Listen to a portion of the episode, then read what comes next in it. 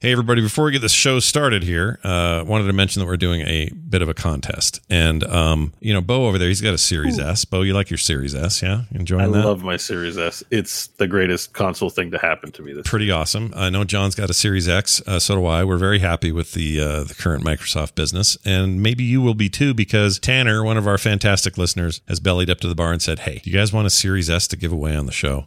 And the answer is yes, we do. So all you have to do is go to frogpants.com slash core contest. That's easy to remember. frogpants.com slash core contest. And while you're over there, sign up. You just need your name, your email, and we're asking you to tell us, you know, your best Dear Martha style why you think you should win. That's not going to necessarily determine the winner. We just want you to be creative. Okay? So fill that one out. It's a required It's field. It's the equivalent of you know if you have to use a, a math equation to get a prize. It's Yeah. our version of that. Let's say. there you go. That's not bad. We want you to feel like you've earned something. Yeah. Like, you know, there's no such thing as a free lunch. There's no such thing as a free Series S. But we will read the winning letter in Dear Martha style. Oh So yeah, count that you know, on. you so know. so if all you wrote was I would like it to be good because we're going to randomly pick it. And if I have to read, My dearest Martha, I think I should win because for the lols. Ha ha ha ha ha. Right, Bite me, suckers. right, we don't You're want not going to gonna be good as winning good. that way. You're not going to feel No. good winning that way. No one I'll tell you that. So write Put things you would feel into good it. at. By the way, this is a U.S. only deal. Uh, the shipping on this thing is ridiculous to go anywhere Oh, else. you mean I can't enter? You cannot enter, and neither can any of your dirty Canadian friends. Just kidding. You're all great. We love you all. no, they're dirty. It's a dirty country. It's But fine. this is an important note. I'm glad someone in the chat reminded me. Uh, it is a 100% U.S. contest. So uh, if you're out of the country, you're not eligible. But if you're in the lower 48, you absolutely are. Or even in, I think, Hawaii and Alaska's fine too. So just the 50 states, all 50 of them, you're eligible. Uh, just go check it out. That's at frogpants.com slash core contest.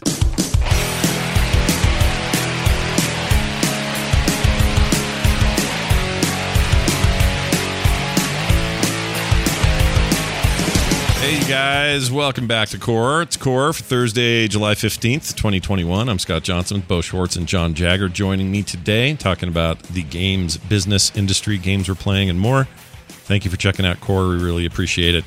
And uh, biggest thanks to our patrons who uh, ever so nicely support us each and every month and make it possible for the show to stay on the air. Uh, Patreon.com slash core show, shore, show for more. If I could read, that'd be great. Slash core show is what I meant to say. You guys, did anyone play Proteus like I told you to? Or did, did nobody take my advice and play No. Proteus? Uh, I didn't- I No, didn't Scott, we're fighting crippling video game addiction between both Bo and I. We don't have time for other things. Yeah, I noticed. You both y'all are pretty, and we'll get into this later. But you guys are all in on the the Final Fantasy uh, 14, and uh, oh, oh, Bo's uh, maybe a voice of uh, It's a possible not limited series in my case, Oh. but we can get to that later. Okay. Unless All you want to talk about it now. Interesting. That smells like beef. Dragon beef. Anyway, we'll get to that uh, and um, and much more. I played some really fun stuff as well this week, but I'm telling you, you needed to play Proteus for the soundtrack alone. I've been listening to that soundtrack nonstop all week. I've played the game multiple times as well. It's a hell of a thing.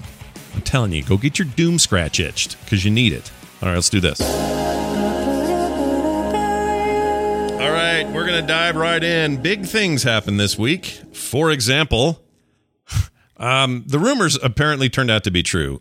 Steam slash Valve was indeed working on a handheld game or handheld, primarily handheld game console. It I will want a also- handhold game console. handheld. it will also uh, it'll also dock into a PC environment, which you can totally do, but that'll be sold separately. I guess they're not including it with it, which is kind of a bummer, but that's fine. Whatever. That thing will have like you know wired internet and a bunch of ports, and you know just think of it as almost like uh, the old the old notebook docks you would get to, to turn your notebooks into more of a, a complete PC back in the day. I guess that's still a thing. People yeah, can, so you mean does this have a plug into TV functionality, Switch style? Yeah. Oh yeah. Yeah. Well, if Yeah, you if you so- if you buy the the optional dock, yes, that is correct. So it's a Steam Switch, Uh, basically. yes. Oh, or better yet. Well, okay. Here's the thing: you don't need the dock to plug it into your TV. If you want to just go straight from that thing to HDMI out to your TV, you can totally do that. That's not a problem. Perfect. Um, but the dock will just give you, like I said, direct 10 base T internet and everything else. You know, like everything, all the other extra ports you might want for extra controllers or charge and stuff. Use it like a that PC or a laptop. Basically, yeah, it will run like a PC, um, and has the power to do it. Um, it's pretty interesting. So we'll start going over this a little bit. Um, There's a lot to cover, um, but we'll go ahead and dive in. For some reason, that didn't work. Why? Why didn't it work? Hold on, you guys. I got to get this up so chat can see it. There we go. Okay. So they announced it. It's their handheld. Uh, as you can see by this image I'm about to put up, there it is. It looks like a big handheld, switchy looking mother effer. Uh, it's a it's a bit of a a, a beast actually. Um, if you just by first glance, and you know some of the buttons are up kind of high, which is weird, and you know just like my first impressions were like, oh wait, how are my hands gonna? How's that gonna work? Where are my thumbs gonna go? Yeah, it looks like the B button is slowly escaping from the device itself. Yeah. They haven't stopped it quite yet. It's yeah, just it's getting on its the way. getting the H out of there. So I guess IGN and a few other sites got a hand hands on with this thing and have been playing with it and saying mostly very positive things about it um, and addressing some of those issues like how's the D-pad, how are the buttons, how are the sticks, that sort of thing. And most of that that I've read has been pretty positive. Here's some of the basics so we can just sort of get uh, to it. They call it Steam Deck. That's the name. They call it a power. not a great name. I like Steam Deck. You don't like that name, Steam Deck? It's No, good. because it it just makes me think of upper deckers and steaming Cleveland decks and Steamers. Cleveland. you know Steamers. Yeah. in depending on what country you're from it's going to sound like you're saying a whole different thing every time you describe it i just What do you mean, like in Norway? Like Steamadecka? Steam Deck. I people say steam deck and i hear steam dick every time Deck. i'm Steam just Deck. going to be honest Ich it bin might be i'm Decken. immature but i hear steam dick every time Oh yeah, Every New Zealanders. Oh, about taste me Yeah. my Steam Dick. yeah, they're going to yeah call it that's Dick. what, that's what i'm saying yeah, they'll straight up call it Dick. Dick. Yeah, like when they say uh, band Yeah. meeting and uh, uh, Brett, Brit instead of Brett. Like I've heard, I've watched Yeah. Flight of the Conchords. Yeah. I know what's up. it's going to be a steam dick Yeah, it's a Steam. Dick. And Deck. that's fine. Mm-hmm. Like, hey, you know, be into what you're into. I'm just saying, like, I fail to the see name how has this is a negative thing. I think you know it's great. I like it as a name. sense. Yeah, I like Sounds like name. Dick. It's cool. it's cool if it sounds like Dick. I was. It was more the upper decker. Like I don't know. It's just. It's fine. It's It's fine. It's a good name. It's Yeah. punchy, simple, and it's what it is. It's not trying to be like we're Alupio or Randolo Palm. You know, they always try to find these these you know weird words that are workshopped in some weird IT think tank, and you're like, okay, Randolo Palm. I kind of like where you were going. with that one. Dola Palm sounds like a bard. A the bit. Amazon Randolo Palm. There you go. Great website. Check it out. Uh, so they announced it. Amazon's they- awesome. Awesome they, website. they call it a powerful all-in-one portable PC with a custom processor developed in cooperation with AMD. They say it's comparable to a gaming laptop with the ability to run the latest AAA games. Your Steam li- library will be on uh, a deck to play games whether uh, whether or sorry wherever and whenever you want. Steam Deck is also an open PC, adding the ability to install any software and connect with any hardware. That being said, it's important to note that this thing is not shipping with Windows, but it will run Windows. Um, I would probably run, I would probably just put Windows on here. I think I don't know. I haven't decided what I'm going to do if I'm even going to get one. But um, let's get to the core basics here. The new processor is co-developed by AMD. Uh, they say it is optimized using uh, AMD's Zen 2 technology and their RDNA 2 architecture. Supports 16 gigabit of LPDDR5 RAM. That's very fast RAM. a lot of letters. It's a lot of letters. Uh, the Steam Deck will be available in 64 gigabyte, 256 gigabyte, and 512. Those two latter sizes will be.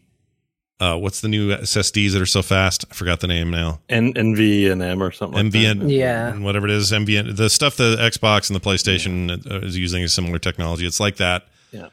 Um, the 64 The is not onboard solid state, like a PCIe solid state or something. right. that.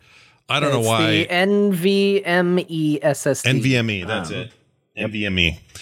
Uh, really fast SSD uh, storage capacity, which is which is Oh, cool. and add-ons with micro SD cards. Yeah. Oh. so if you I were was gonna like, say the 64 gig seems like why buy that? Like yeah, many games would not fit on a 64 gig.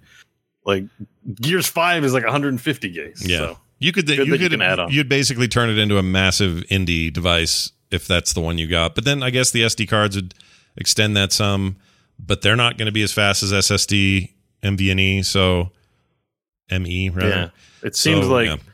it seems like there's one good option and two gimped options from Well, I mean, you always want the max option, but I think that middle one sounds okay. Um, I think. Yeah, maybe. But there's, you know, depending on what you're playing, like it's the convenience factor too. Just if you have a 150 gig game on it, then you can't put 250 gig games on your device. And it seems Yeah. like it'd be nice to install a handful of games. Sure. You know, you know. Well, to me, it's to me, it's like making the decision. Well, actually, the consoles come with whatever default size drives they have, and you know, as big as big as a terabyte sounds for my Series X, um, you know, it's already I've already filled it with stuff because there's a ton of games to put on there. Now, am I playing them all at once? No. Could I manage that better? Yes.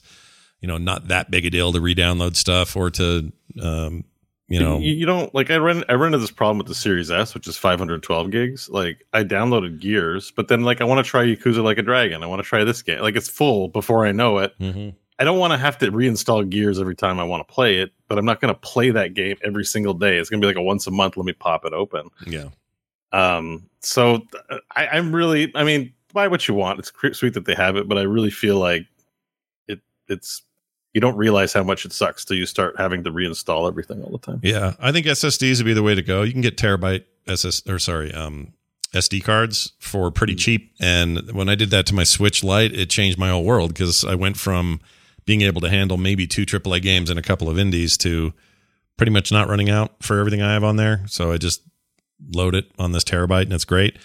I think that uh, what you'll see is some people going for the low end one for the price and then adding SDs uh, for storage, which which would kind of accomplish like getting external drives for your console. It's kind of the same idea, I guess. Um, and it will support external drives too. Funny enough, because it's basically a PC. Anyway, um, the unit does include a USB C port, which can be utilized for multiple peripherals, including monitor, mouse, keyboard, even multiple controllers pl- plugged in at the same time. So It's basically a Thunderbolt um, connection, so it can handle multiple stuff at once. Got a lot of bandwidth there. It'll also charge that way. Um, they did want to. They went out of their way to say it will not run Windows out of the box, but keep in mind if you decide to purchase, you can put it on there later if you want. Uh, given it says Valve's recent history with creating their own OS for Steam PCs, it makes sense to uh, they chose to run with their own operating system. That leaves a bunch of questions open for me regarding what can I install and play, given that it's their OS and not every game supports that OS. oh, can I install the Blizzard app and play Hearthstone? Right. Maybe because it's an open platform. So the it, so the answer actually to that is yes. You just have to install Windows, or Windows? I don't know if they have a if they have a Linux version of Hearthstone. I don't think they do. If they did, I think that would just run natively on the Steam OS because that's just Linux. if they um, have some emulation where they could run a Windows-based application off of, I don't know if that's possible. Yeah, they may, that's possible too. That's all of all of those things are possible. But that's my question because on the on the actual Valve store, when you go there through Steam, which I did, it has a bunch of language about um, everything in in your Steam library now playable on this device. And I went, well, okay, but if this is Steam OS, that isn't true. At least not that I know of. That I I can't just take, I don't know, They're Windows version. a. Windows of copy of a game, right? And play Yeah. play that on Linux unless there's some in between layer that I'm not aware of.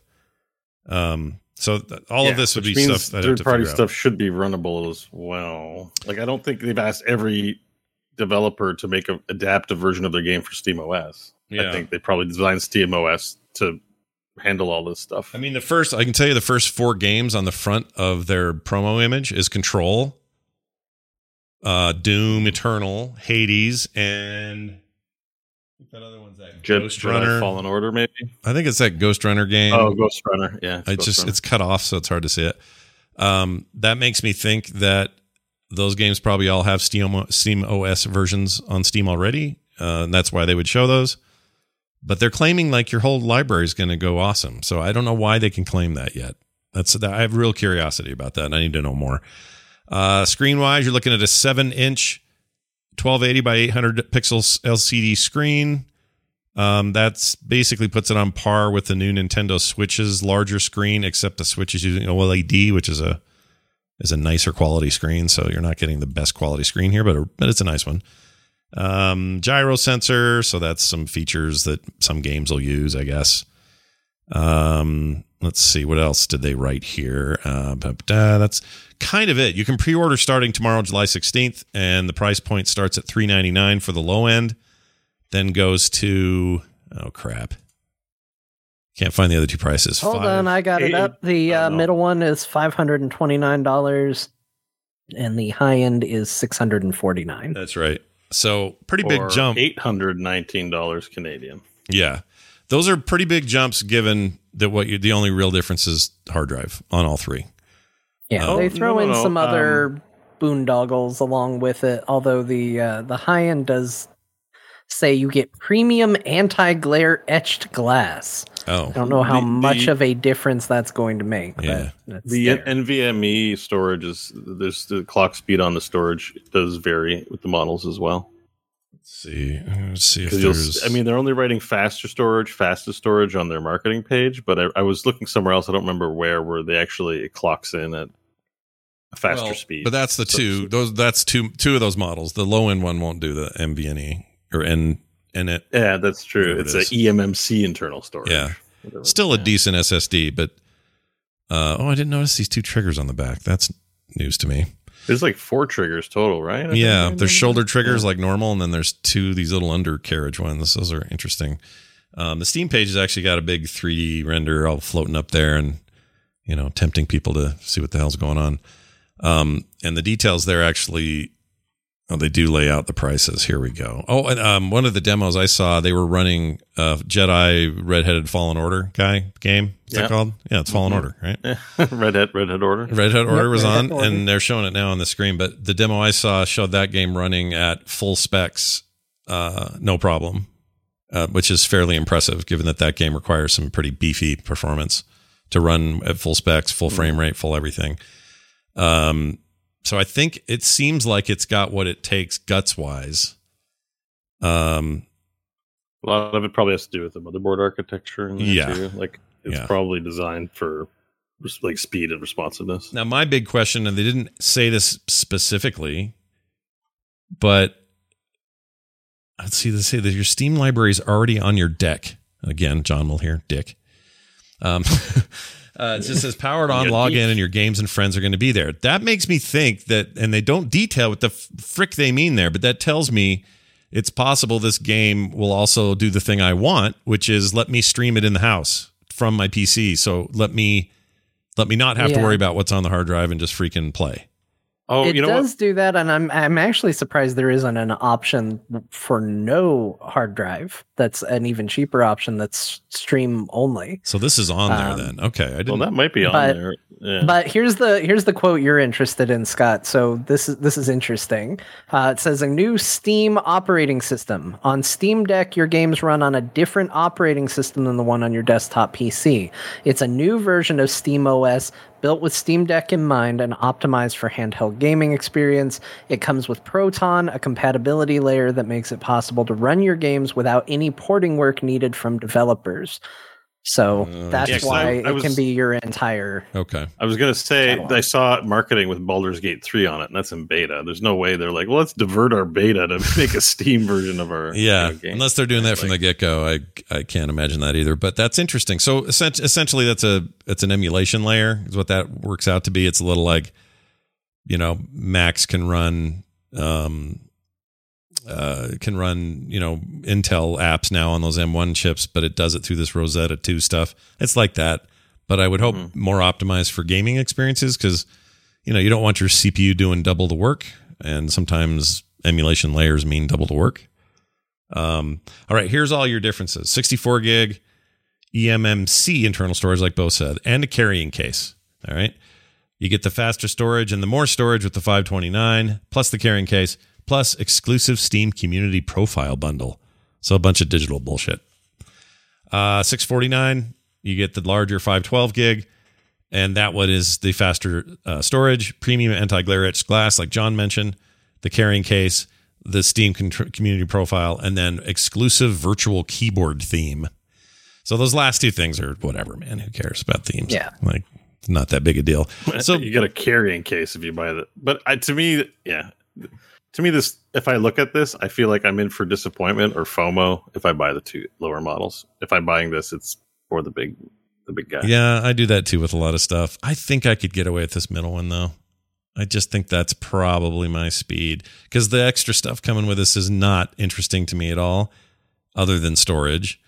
It's And- no, it's, it's strictly based on the storage. It, it I mean, if it's worth the extra hundred dollars to you or not, like I'm just saying, I'm struggling with the X. It's, it's the part I hate about the Xbox Series S the most is 512 is small. Yeah, it's small. The- I mean, that used to be huge. Now it's not so big anymore. You're right. Five twelve's not huge.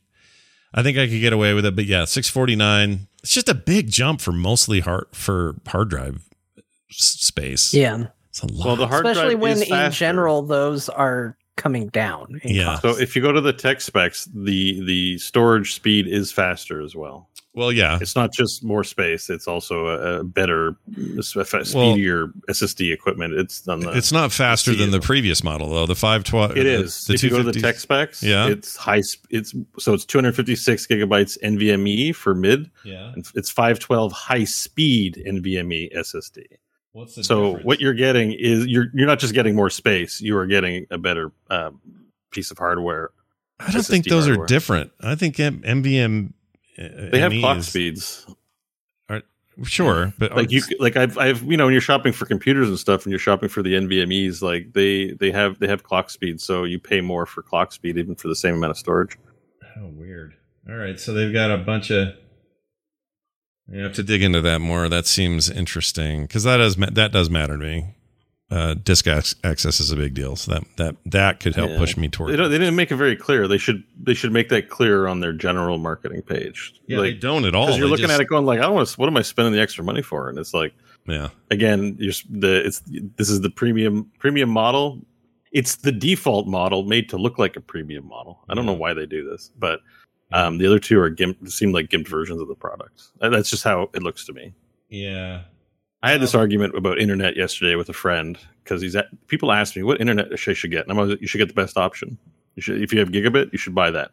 Yeah, you should always And get they're the like, well, yeah, but it's like an extra thirty dollars a month, and I'm like, you're shopping between seventy megabits per second versus a thousand megabits per second. yeah, Just get the high option. right. Suck it up. No, I want to save money. And the, okay. I mean, yeah, you, asked me my opinion and, and then you're telling me you want something different so i look at this sort of the same way i'm like uh, the premiere. if you want to if you want to have spent any amount of money like that and feel good about it the products this product seems like the one you should be buying not to say if you don't have the money you shouldn't get the less affordable option but i mean $800 for a console is not unreasonable for a machine that you can use as a computer it seems like Yeah. uh, in other Yeah. applications like this is a again this is sort of this is steam's always their difficulty is they have a, actually really good products that they're very difficult to grok for some reason in the way they market it because i guess they try to market it to pc people so pc people get it Yeah. everyone else you know it's rough I mean, I- guess for me, where I have a problem with this is, you know, when we talked about it when it was in the rumor phase, I, I kind of said like it'd have to be cheap, and I expect it to probably be something where you, you know, you're just doing the streaming to device type of thing, and then maybe the hardware is not that expensive. That's something I could get behind. I'm not in the market for a, you know, a PC. if I had, if I had seven hundred dollars, eight hundred dollars to to throw at something like this, I would be buying a PS4.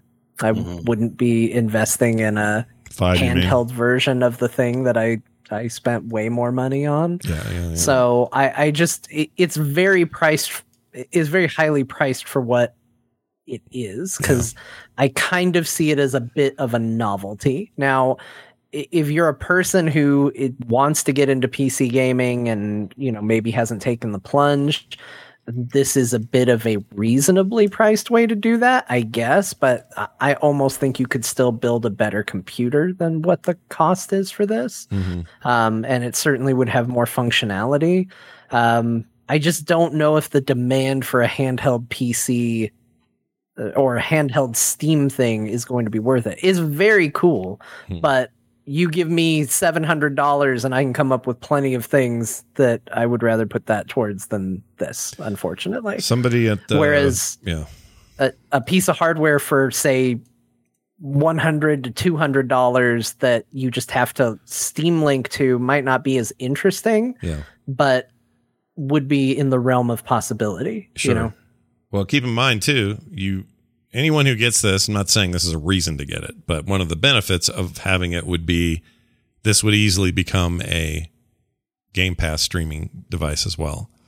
With built-in Yeah. controllers and everything. Oh yeah, you can install Windows in it. You can put your Game Pass on it. yeah, or if you're, Pass even if you don't even if you don't have them locally, I'm saying like XCloud would work just out of the box. Like you just run. I mean, it's a it's a handheld personal computer. I mean, that, uh, they're not marketing that way, but that sounds essentially like what it is. So you Yeah. have all the delightfulness of a handheld, a Switch handheld, which Mhm. is awesome. Like, it seems like a, you know, hey, Switch is doing really well. Why don't we just make a PC version, a, a Switch version of a PC? yeah, I mean, I've been thinking about buying a Switch uh, because of Metroid Prime. Now I'm thinking, why would I do that? I should get a Steam Deck, yeah. a deck. Deck, Dick, Steam Deck. Deck. I, I'm Um, kind of tempted by the Steam Deck because then I can have it on the go.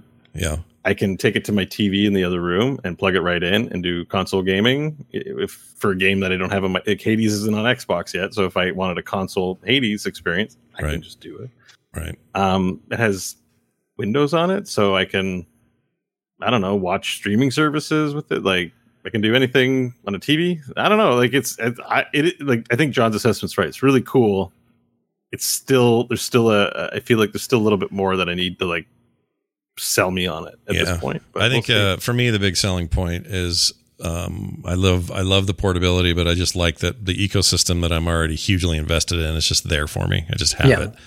I mean, you buy it and you have a library. Yeah. Like that's the cool thing. It's not like, you know, I, I said I'd buy a PS4. That's still true, Five. but a PS5. Yeah, Yeah. I already got two PS4s. Don't buy But, another um, one, John. Don't get another one. I'd Don't buy. I'd buy a PS5 and uh, then you know I'd have to buy games and I'd have to buy additional controllers and all of that and at the end of the day the cost on that is actually going to be quite comparable whereas if I were to buy a Steam Deck it's like okay well I paid for the hardware I have the hardware and I have the library already I don't have to all of a sudden buy a bunch of games for it I have games for it Yeah. it just works Yeah. so I think that's I think there's actually a lot to that, and I think there's actually uh, something very nice about that. I'm still gonna say they aren't doing it yet, but I'm going to uh, climb up, die on this hill. I think they should find a way to do a less expensive option that just streams to the device Mm. because I'm telling you the amount of times that uh, the kids in this house come up to me and go, I want to play this game. And I go, Well, it's only on PC. Well, let's get it from my computer. Your computer can't run it. It happens all the time. And if I could give them a handheld device that could play games from Steam, Mm. I would own three of these devices in the house. This will But I can't it. afford three seven hundred dollar uh, of these. This will house, do it, but it will tie up your machine. Yeah. Like right. like it, but, Steam does have the streaming. I'm sure you're gonna be able to, but the stream from but I'm PC saying I need it. to spend less money. Like I get that it'll Right. do it, but I'm not going to spend five hundred dollars to do it. Here's Yeah, my. and you'll be streaming it from your own system. Although Right. GeForce Now will be installed. That's what I was gonna say. GeForce Now would be easy to put on here. Can put Windows- Two yeah, oh clicks, my you're God. done. Whether Mm. it's the Windows version or not, it doesn't matter. You just put it on there. Uh, the other thing to have on uh, that I was just thinking of is technically you could run if you had Windows installed.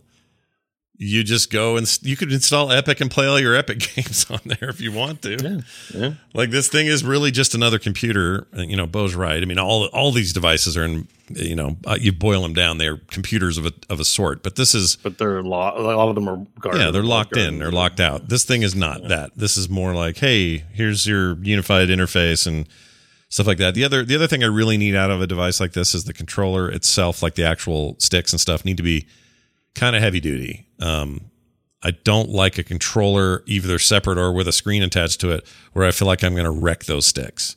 And I feel that way with the Switch. I just feel like I'm going to wreck them. So I don't. I, I kind of tend to prefer not to play games on the Switch that are super twitchy, because if I do, I feel like I'm just going to wreck those sticks. And once you do that, you're screwed. So The marketing says that they're best in class thumbsticks. Yeah, and the IGN guys, the IGN guys said they. It didn't, it didn't say uh, they're okay. yeah, they're all right. The, They're the all right. The IG, Xbox should be saying that on their marketing. The IGN guys were saying that they thought the sticks were really strong. They liked that a lot. They thought the buttons were really good, and they liked the D-pad okay. They said it, they wish it was more clicky, but everyone. I don't know if I've ever heard of a D-pad that the whole world likes universally. It kind of just sort of depends. PS4's D-pad was pretty strong. Um, I like the new X uh, Series X D-pads just fine. wh- whatever. I can, you know, I can make it work, but we'll see what happens. Um, tomorrow they go on pre-order, and uh, that means you can reserve them. Who knows how quick that'll run out because they're they're held to the same chip shortages everybody else is right now. So my guess is they'll sell out pretty much immediately because stock's going to be limited. And if you want to be the first in line, you might get one by December. The, the only thing I don't like is we already talked about it, but it was the placement of the everything up at the top seems not good.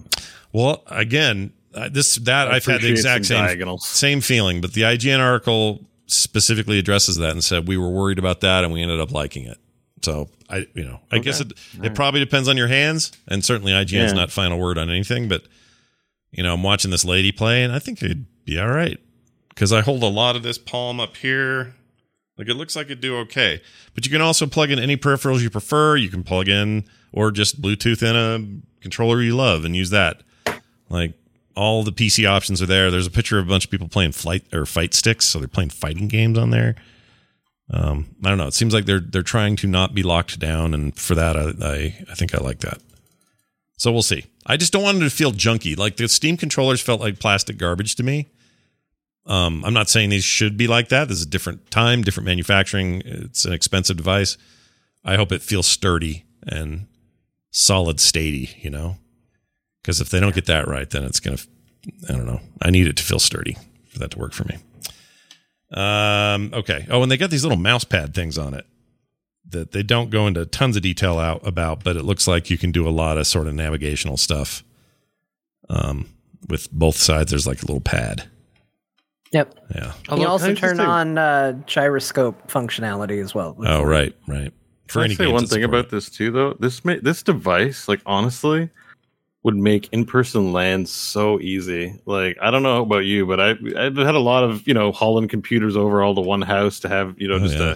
a Yeah. crazy game night, and the idea that you could just pack up your flat screen monitor, keyboard, mouse, and this little guy, and Mhm. just pack it in a backpack. Like Yeah. I know you can already do that with laptops, but laptops are expensive. Not everyone gets those. But I don't know if this was ever to take off as a popular thing, it would make like LAN parties like really convenient to Yeah. to, to to put together, and that kind of excites me because I haven't done that in a long time. And I'm I'm watching this uh, a little clip here of this guy and the marketing using his PC, and there's just so there's so, there's so few items and taking up so little real estate that I'm Mhm. like, yeah, you know, the whole heroes of the storm team could get together in one house and play together, and it seems it seems so easy and within reach. I don't Yeah. know, I like it.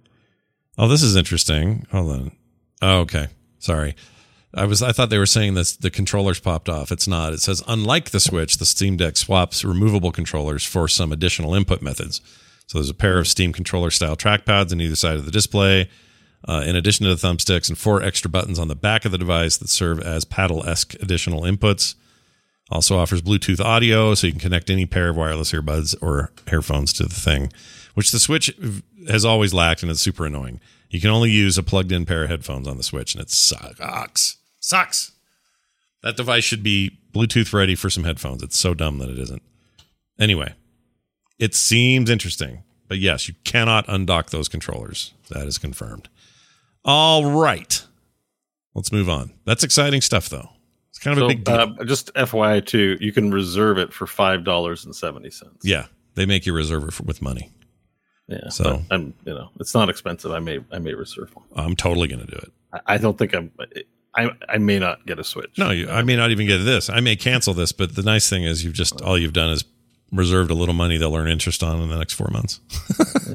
Yeah, yeah, Yeah. that's the that's the nice part of it. yeah, well done, It's, it's exciting. This is a really cool looking device. It's uh, It's neat. I'm very interested in it. Yeah, it's neat. It seems like uh, there's a big interview with Gabe Newell floating around out there. I haven't had a chance to listen to it, but I want to. Um, I always think that guy's got interesting things to say, and this is clearly something they've been working on for a while and hinting at for a while.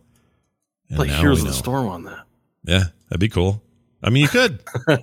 you could, Could, like but Yeah. would you? I mean, you could. maybe for fun. You could, You know. but would you? I mean, Like that's maybe. the question. I'm not doubting you could. Here, you c- okay? Let me let's put it this way: the game doesn't support already. It doesn't support controllers, so that's kind of a non-starter, so you'd have to use a mouse and keyboard, which It you has, could- it has could. was touchpad uh-huh. for mouse input. Oh, I don't know how that would Okay. work. Dude. That sounds bad. yeah. Sounds So really what? bad. You're just going to plug a keyboard into it then? No, no, no. You're going to use hold the tou- device in your use left the hand. touchpads. Use the touchpads. yeah, but what about There's, a, your there's a guy playing Factorio, and, and they're playing Baldur's Gate. Those are mouse and keyboard games. Yeah, but what about Now, your? is it going to be good? I don't know, but it's No, I'm the intrigued. answer is Yeah, no. answer It's is no. not, and you're not going to play Heroes of the Storm on this device. yeah. Mm-hmm. Again, the debate isn't can you. I understand there's a million ways you can. I've seen people play games with Guitar Hero controllers that shouldn't be, but that doesn't mean you should, and that doesn't mean you're going to. I, I hate to admit it. They would not. It would be cool as like, oh, look what I ran, but I don't want to play it that way. Unless it had, you know, native controller support, then fine. Let's go.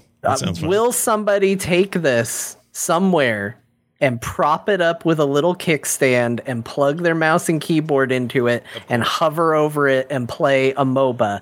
Yes, 100% someone will do that. Yeah. And they will be the biggest nerd at the ball. like, there is just, it's not. I could do. I can see myself doing that. I don't know. Maybe You'll do it once though, right? You'll I'm the biggest nerd at the ball. I guess. Is the lesson. Well, we're all nerds, and we all go. To I the don't know. same I'm ball. just kind of ex- excited for the product. I think it's an exciting product. Switch always seems very cool, but uh, the shitty thing about Switch is it's just Nintendo stuff. yeah, You know, yeah. Which is you know a huge thing, but you're right. it's that- fine, but it's just like Yeah. it's not. A, you know, it'd be more appealing if it played everything. They're they're like the only company can get away with that. Like they're the only company I know of that can be. Their whole thing is that they're Nintendo. you know what I mean? Like nobody else has that anymore. Like Sony is Sony, but Sony's got to be really saturated with third parties. So does Microsoft. Like you can't do this. You're when you're that closed in the way Nintendo is, you have to be Nintendo or it doesn't work. So Yeah, they can't just make the console; they have to make all the games. too. yeah, and they have to be the best games, and they can never be bad, you know, for the most part. Well, anyway, we'll see what happens. More on that as it approaches. In similar hardware news or related hardware news, Phil Spencer, head of Xbox, says a Xbox controller refresh is probable. Now that seems like a weird thing to say, given that, of course, it's probable at some point there'd be a refresh, but one would think maybe he means soonish. With, yeah, within the current generation, Yeah, they, like they were um, specifically, their survey went out about um, asking Xbox customers what they liked about the DualSense controller from Yeah. PlayStation that they would like to see in an Xbox controller. right. Um, I just took it as news because I think the the new Xbox controller is shite. Really, It's I like- love my controller. don't, I, I, I like this, and I'm like, I wanted something more like this, and it's it's clicky.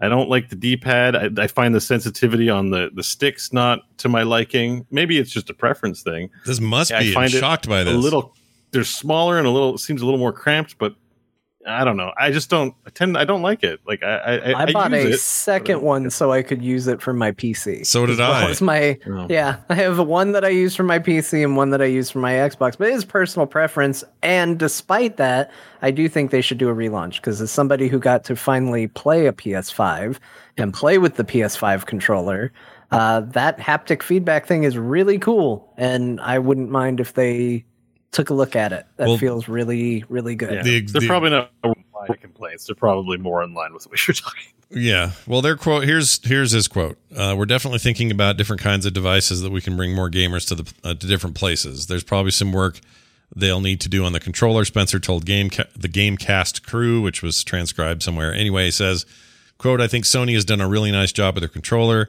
We kind of took uh, at uh, took a look at some of that and think, uh, are there things that we should go and do?" Unquote. So I really like this side of Microsoft where there's these days where they're, they're not trying to hide anything. They're just like, yeah, I think Sony did pretty cool stuff there. We should probably do some of that. like, I, just, I don't know why I like that. I just like that openness. Yeah, it, it seems it's it seems really unlikely in a in an industry, a lot of industries like that that are very protective or very not open and competitive. To just be like, yeah, cool, we like all this stuff. Let's just Yeah. Let's just Especially- chill and jam and let's help each other improve and make awesome experiences and get games to as many people. Like, holy, like I hope that stays. That seems to me like the kind of thing that won't happen after Phil Spencer moves on, or you know. You get worried, like uh, it's great that he's there. It seems like he's shepherding this era, and you almost worry that that'll be over once he's, you know, Well, it seems to jive pretty well with Satya Nadella who's kind of you could look at as the chief, you know reason that Microsoft turns has turned a lot of things around and their focus on Azure and backend and all that, and they they put them Yeah. in their most profitable place they've ever been in. But uh, part of it is also it's just a juxtaposition because Sony's position as previous generation leader is keep it locked down, don't share our secrets. It's the opposite, and it's like what It's Microsoft was before that. Behavior for any corp, like Right. you know, Hollywood's like that too, right? Right. So you have to What you have what- to what ask the question. Disney was like, let's give our uh, tech to everybody. We want all the studios to be able to make wonderful, delightful movies like Marvel. Like they're not going to share that shit without you paying them. right. When well, you're I in- think a, when an you're in lead- unintended side effect of this too, which would be really, really nice, is you know a lot of times when somebody does something that's perceived as gimmicky, whether it turns out to be good or not, like Sony did with the haptic controllers, it turns out like first party games for the most part really use it well and effectively, and nobody else does anything with it because they're not going to put a team on. Okay, for the PS5 version, we need to make sure you guys go in and program all the haptics just for the PS5 version. You just aren't going to allocate resources that way. But if it's something that both controllers can support and do, maybe you see a bigger adoption rate of everybody saying, hey, yeah, we think this is a cool thing. We're going to put it in our game because it's going to now benefit PS5. Xbox and PC. Let's go ahead and move forward with it, which I is what I want to see. The problem is, is when only one side's doing it, nobody jumps on the bandwagon because it's just not cost effective. Right. It's a little like um, uh, now Rumble back in the day. You know, you, you the the original days of what the the Wavebird was first or whatever. You would The only Rumble ever- Pack, the N64 Rumble oh, Pack. I forgot about that thing. So yeah, that's a very exclusive, you know, way to develop it. But when it became more of a modern mainstream thing, then everybody supported Rumble, including third party crap you buy for your PC from Chinese, you know, cheapo brands. Like it's all over the place. Some of this could be similar to that. But we all we also always forget that Sony does this with every generation. They have a controller gimmick and it either flops mm-hmm. or it succeeds. And in the case of the PlayStation 3, it was Sixaxis. That flopped. It was garbage. ugh, It was that garbage. one was so bad. it was garbage. Oh, it made me sad every time it popped up and it was like, you want to move your controller? Yeah, it was garbage. It was terrible. It was an awful thing. It didn't work. The next time around, it was their big touchpad thing at the top. Uh, it's okay. It just okay. it just acted as another button at the end of the day. Like people used it for maps. Like, oh, I'm in Assassin's Creed. Hit the big giant button for the map. It was like that. Um, nobody really blew anyone's minds with it, because, like you said, it's not universal across all potential console slash PC use cases. It's going to have a limited development. This thing this time seems like it's got more traction because there's actual i don't know benefits to the gameplay it's actually a really cool neat new thing i hope this is the one that t- not only takes off but others emulate and it sounds like microsoft might be interested in emulating it and then we see more widespread adoption of it because then these things become standard in the future which means they're less expensive which means they're everywhere which means it's just part of our gaming texture now you know and i'd be fine with Yeah. that uh, but anyway more as we know it. Uh, finally, Netflix. You know Netflix. You're familiar with Netflix. You guys, you know all about Netflix. You ever use them? I have uh, chilled to a program or two in Have my you? time. You've chilled. Yeah. You've Netflixed and chilled. Bo, how about you? You've you know. I haven't chilled in a decade. take take that take from that what whatever you will listener but um uh no uh, you know netflix bitter ubiquitous everybody has it it's a thing ironically uh using microsoft's backend which is azure which is the backend for xcloud and all the gaming stuff uh it looks like well it's this is confirmed now. They're getting into video games. Uh Great, awesome. yeah. Here's what i think it'll be. And I, this is pure speculation because we don't know anything else at this stage. Of course it will be streaming. So think stadia think xcloud think luna. Okay. That's the area we're talking about here. Um this will be uh something that you'll be able to play anywhere you're at on any device that streams netflix if it can stream netflix you can play it there and my belief is it won't be homegrown games. It will be stuff you already know about. It'll be Destiny. It'll be Fortnite. It'll be games you know and already play.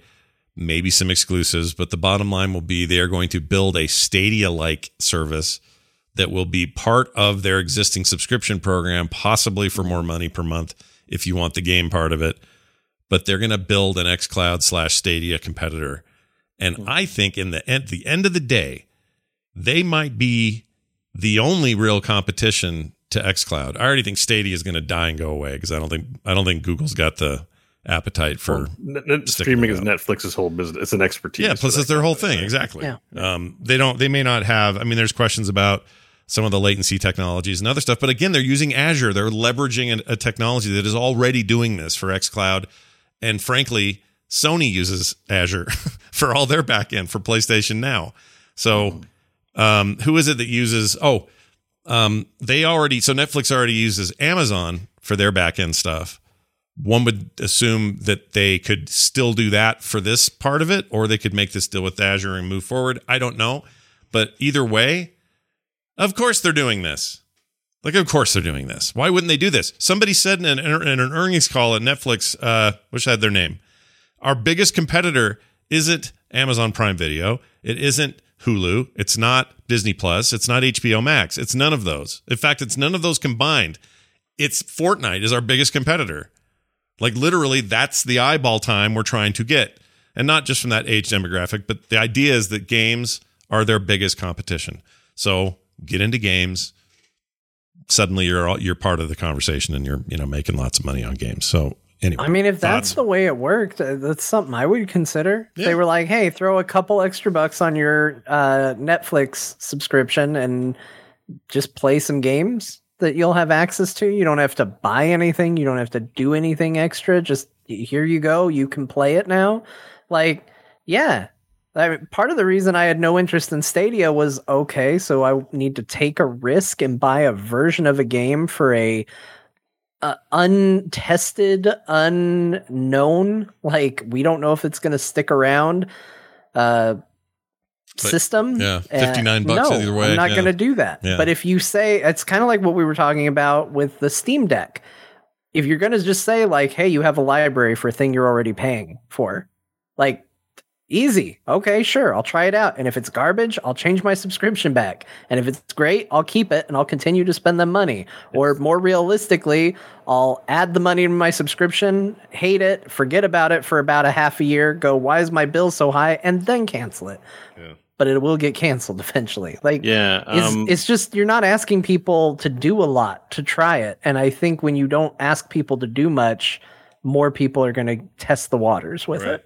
right. Yeah. Also, it's sort of, I guess, it's curious timing given that Game Pass has become a thing and been wildly successful. Like, Yeah. Yeah. I'm fairly certain without Game Pass, maybe Netflix doesn't take this chance. Like, because as much as this is like Stadia, it's a hybrid of the Stadia thing and the Game Pass thing. Right. And the game, like the net, the, the net, Game Pass is Netflix of gaming. That's Yeah. how we describe it to people who ask about it. I'm just like, it's Netflix, but video games. Yeah.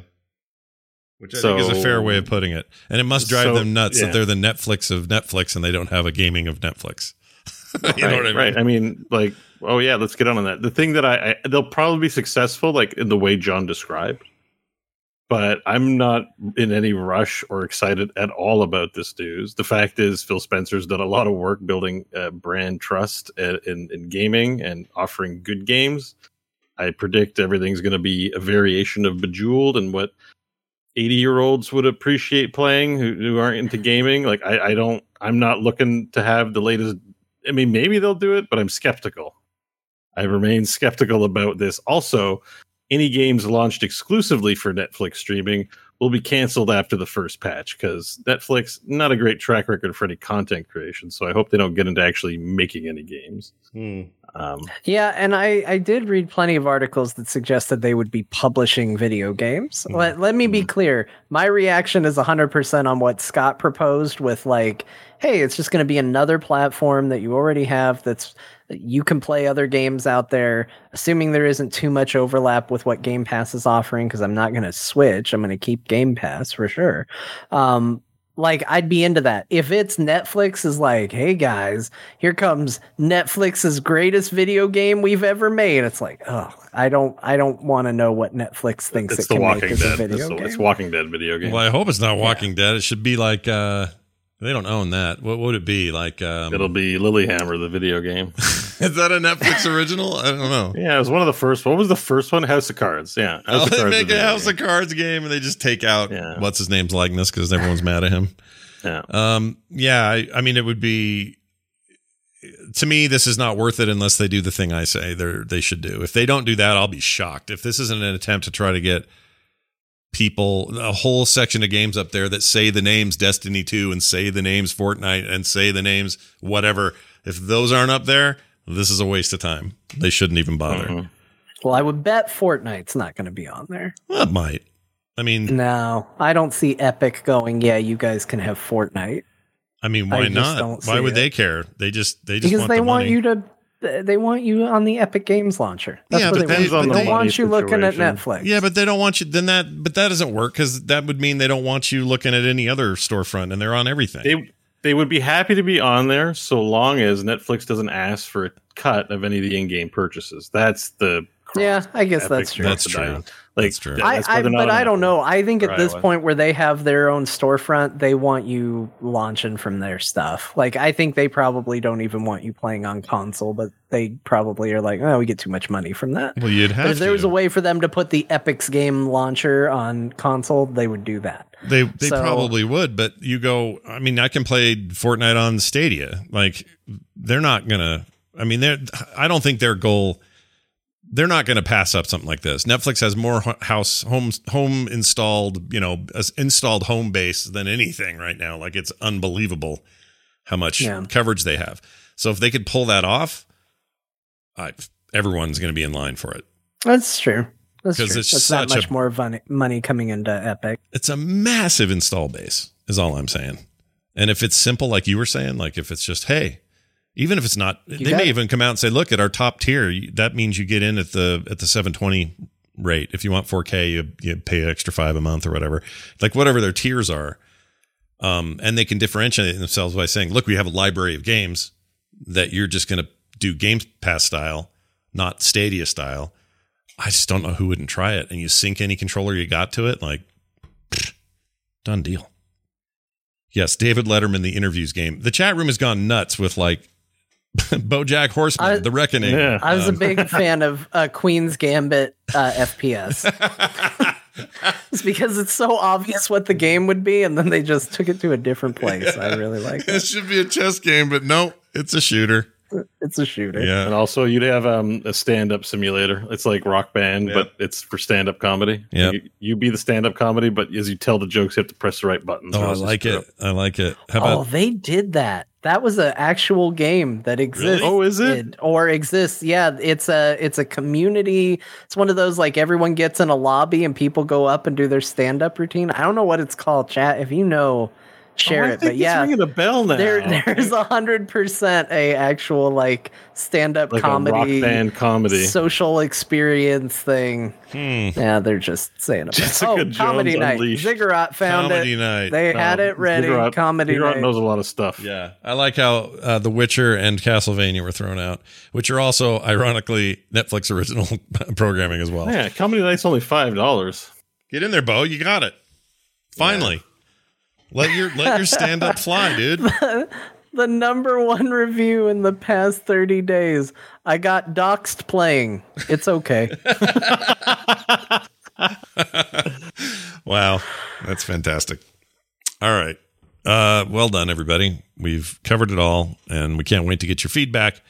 Coreshow at gmail.com. We'd love to hear what you think about these new things because, boy, was it popping this week. Okay, time for these.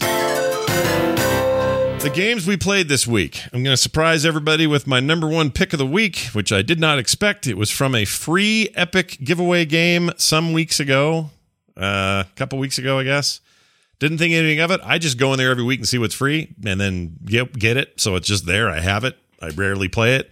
Depends like what's going on. I have been enjoying Old World, of course, so I've been playing it over there. But those free games, I just make sure I get them. Sometimes they're duplicate stuff I already have on Steam, but I still get it.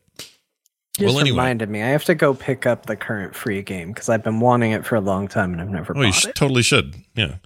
It's just, game I have a is it? little reminder that says go do it every week, and I go in there and I just make sure I get it. And one of those days was a game called Ironcast. I don't know if you guys remember this. It's not a it's not a get fit quick on weightlifting podcast. It's an actual video game called Ironcast. And um uh the, how do I describe it? It's a normally fully, you know, premium game that they just happen to give away, made by a small team. That is a steampunk mech game. Okay, so big. Okay. Uh, I'd I'd have John, I'd have John's ear for a second on this. Yes. So it's like uh, you know, imagine the era of um of, of steampunk. What would we call that? 18, 1880s Britain or something. I don't even know when this would be set, but it's all very much like that time era. And Mm. everybody Just rides revolution. Right. And there's big giant mechs that are steam driven and have all kinds of weapons and and uh, you go on these missions and you're this very prim and proper lady who's definitely from the era but you're like an assassin with this mech and, oh Lord, look, it's a mech. and the lady sends you on these mech uh, fights is like you know this old lady who runs the the whatever secret uh, group that you work for and and it's called Ironcast and um the game itself is a little bit weird. At first, I was really put off because I went, "Is this like a puzzle game? Like, are we talking like Bejeweled here?" Because when when I've seen screens, mech over here, mech over here, and in the middle, a grid of what looks like gems to match. Yeah, I got to tell you, uh, I just pulled up footage of it, and Yeah. what was in my head as you were starting this and what I saw Yeah, are very different things. Yeah, it and I don't blame you for seeing that and going, "Oh," because it did that to me. It exactly did that to me. But I decided, you know what? I'm not going to judge. it. I'm going to check this thing out and see what's up. So I did, and I really like it. I like it a lot. And here's what I like about it: the game is a little bit deceptive in terms of what it actually is. That mechanic of fighting. You know, you remember Puzzle Quest and how much fun that was. It was like mm-hmm. RPG elements. It was like first time that sort of thing had ever been done. It's a little like that, except you're not matching three. You're trying to make contiguous lines of stuff and make combos that way. So it's one of those puzzle games where you start up here and work and get as many in a in a combo as possible, and then that clears those all out, and then the next ones fall. The difference here is you have three turns to do whatever you're going to do with the puzzle in the middle. And once you've done three of those, you're done. Now you can use whatever points you got for doing that. So you might have some combat points built up, which is like an energy bar. You might have freezing points uh, built up, which will help with you heat with your your heat situation, and also does some cold damage. Um, different kinds of damage types or whatever. There's also a healing thing, so you can repair parts, that sort of stuff. Once you've done those three things, which are strategic, and you're trying to be smart about your usage, then you say, "All right, I'm going to fire my main cannon." and that's going to take this much power that I've accumulated through the puzzle mechanic. I'm now going to fire off that cannon. It fires it off and does a bunch of loud damage to the other mech. Um, you might be able to do a defensive move, like moving forward, put you in kind of a dodge mode, so you you- they have a higher chance of missing you if you're moving.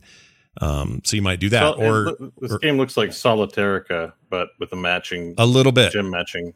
a little bit. Yeah. I'm glad you brought. I'm glad you said that because it's like Solitairica, what it does with cards, and Solitaire is really just a thin overlay of some pretty fun kind of RPG mechanics, and that's what Mhm. this is. It's just a different mechanic on on top. But at the end of the day, it's about.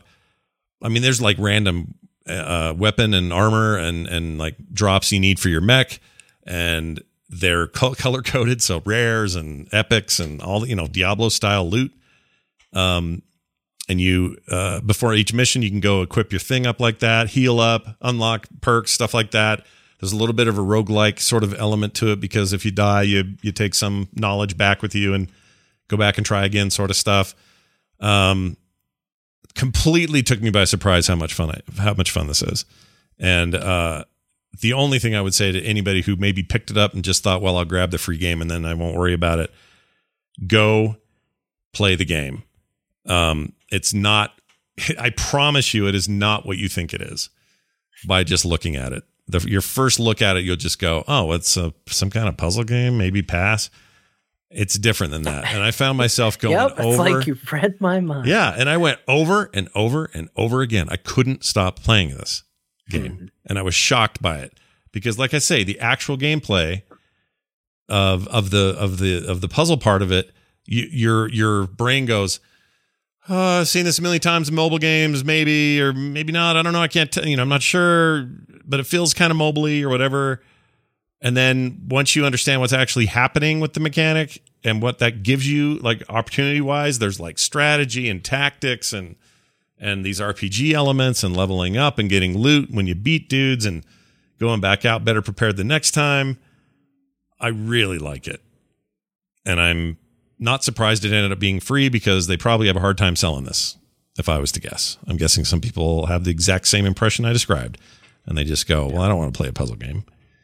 But dude, they're big old mechs. Yeah, and I mean, it's not flat, not as flashy as a lot of games you might see. No. if, I, I'm just looking at it strictly as a, you know, how much interest would this generate? yeah, but yeah. it looks like it looks like a, a- one of those games where you just like, oh, let me do one more run, let me do one more puzzle. You know, Yeah, it looks for fun. sure.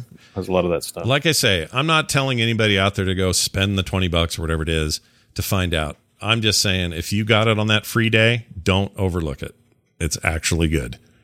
And this looks awesome. Yeah. I, think it looks cool. I hope there's a demo somewhere where people can actually play it and then decide for themselves because yeah, Puzzle Fighter is another good example. Crimson Neon sort of but you know, the the goals here, I don't know. They they just uh, it's I like a game where they give you a simple interface and then crazy shit happens. Like I I, I like that it's not how do I put this? Like this could have been a game where I don't know, it could have been an RTS or a turn-based strategy game. But there's a million of those. Like, what would you do to differentiate yourself? Well, I feel like that's what this is. It's like, well, here's how we're going to be different. And here's the aesthetic. And we're going to set it in a steampunk environment. And we're going to have these big barreling steam mech machines that didn't ever exist, but wouldn't it be cool if they did? And so it's got a cool tone and kind of, you know, world buildy thing going on. And I don't know. I really like it. There's also a story going on. I hadn't mentioned that. So there's a bunch of dialogue to read. There's numbers when you do damage. That's a big. Yeah, there's numbers, Brian, uh, uh, Bo. I thought of you as soon as I saw a button number pop up. I went, "Oh, Bo's gonna love this." There's numbers. I like damage numbers. Anyway, I like it a lot and uh, would recommend it uh, highly. Again, that's Ironcast, uh, Epic Store, but I think it's on Steam as well. I didn't go look, but I think so. Um, all right, I also played a ton of Griftlands Brawl Mode, which is what you unlock when you've done the three campaigns. And Brawl Mode is basically a simplified version of the game where you're not traveling around the map and doing all the story beats. Uh, you instead are you have an initial draft and you have some bonuses up front, and then you start basically doing a random campaign that says you want to go fight this guy, you want to go argue with this guy, you go do those things, you win or you lose, you you level up. It's it's like playing a little bit more of a straight Slay the Spire version of that game. Um, really like it though because you can just get in and go, and uh, really adds to the the lifespan. Oh, and there's a ton. Bo, you'll like this. When you get there, there's a ton of um mutators, so you can just go do random ones or choose them by yourself. But there's hundreds of them. Yeah, I saw that panel. I haven't activated them yet, but Yeah, it's pretty crazy. All kinds of weird challenges. Helps unlock strange cards you can't get any other way. That kind of stuff. And oh, really? Oh, interesting. that game continues to be really good. Uh, Very and then I broke a bunch of ships. I played a lot of Shipbreaker. We we know what that's about. I streamed a bunch of it too, but that game is uh, your Zen space. So It really that is. You didn't ignore it. It really is. I love it so much. I played um, two perfect. So these they have a class of ship called the Gecko class. It's a big. Oh, sometimes cargo, but a lot of times it's like it'd be a personnel transport ship. It's a big ship, It's the biggest in the game so Is it far. from the Homeworld universe. No, but they kind of look like them. I still think they're they they make everything kind of feel like Homeworld, but they're just not saying it.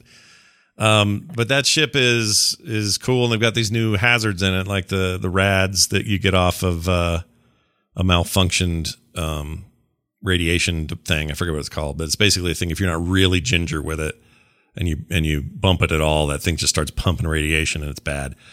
Um, leaves a big cloud, takes forever to dissipate. So you just got to be really careful with it. And I was having so much fun, and, and I did two runs of this thing, did it on stream, and did two perfect gecko teardowns. Take about an hour each. But man, that felt good. And you get so many of these like upgrade points when you do it right, when you get everything. And it's so satisfying. I love that game. Can't get enough of it. All right. John and Bo, Breaker. y'all play. I'm play. still amazed they haven't come to recruit you for some like secret government like satellite destruction property like like Bruce Willis in Armageddon like just he's Maybe- the only one he's the only one we can get Yep. to save us from the satellite garbage in space Maybe He's maybe it is a recruitment breaker. program. Like maybe it's Yeah. designed to attract specific types of people for analysts to, to vet for analyst work, and Scott's one of them. yeah. yeah I don't like. Uh, Laura for real says Scott will literally play any shovelware to avoid playing Final Fantasy 14. That's not true at all. These don't look like shovelware. They're not shovelware. Uh, Like Griftlands is an incredible deck builder. I think Ironcast right. is an amazing. When you're a fan of a game, sometimes everything seems like shit in comparison to your favorite. well, that game, seems so- like their problem, not mine. So, yeah, exactly. all right. I mean, I would I would have said that in my Heroes of the Storm days. There was lots of times people were playing games, and all I wanted to play was Heroes. Yeah, I get it. And there are times even now where I'll just get so focused on one thing. But you know, I like a I like a ton of stuff. Yeah. Uh, John, Yeah. Final Fantasy 14, you're in. You're you're all in. You've never been more in. Look at you, you're in. Yeah, I uh, Bo probably has some actual like content besides just gushing over it to say, so I'll leave most of it to him. But one thing I do want to say about that game, just to clarify, because as I've taken this journey, there was certainly something at the start of it that I wondered as I was playing through it, and now that I'm on the other side, I feel like I can speak to it, which is sure I'm enjoying it now while I'm engaged in the story and I'm I'm all in and and find that story to be amazing but am I going to still be interested when I get to end game? Like, does this game have an end game? Is that end game satisfying?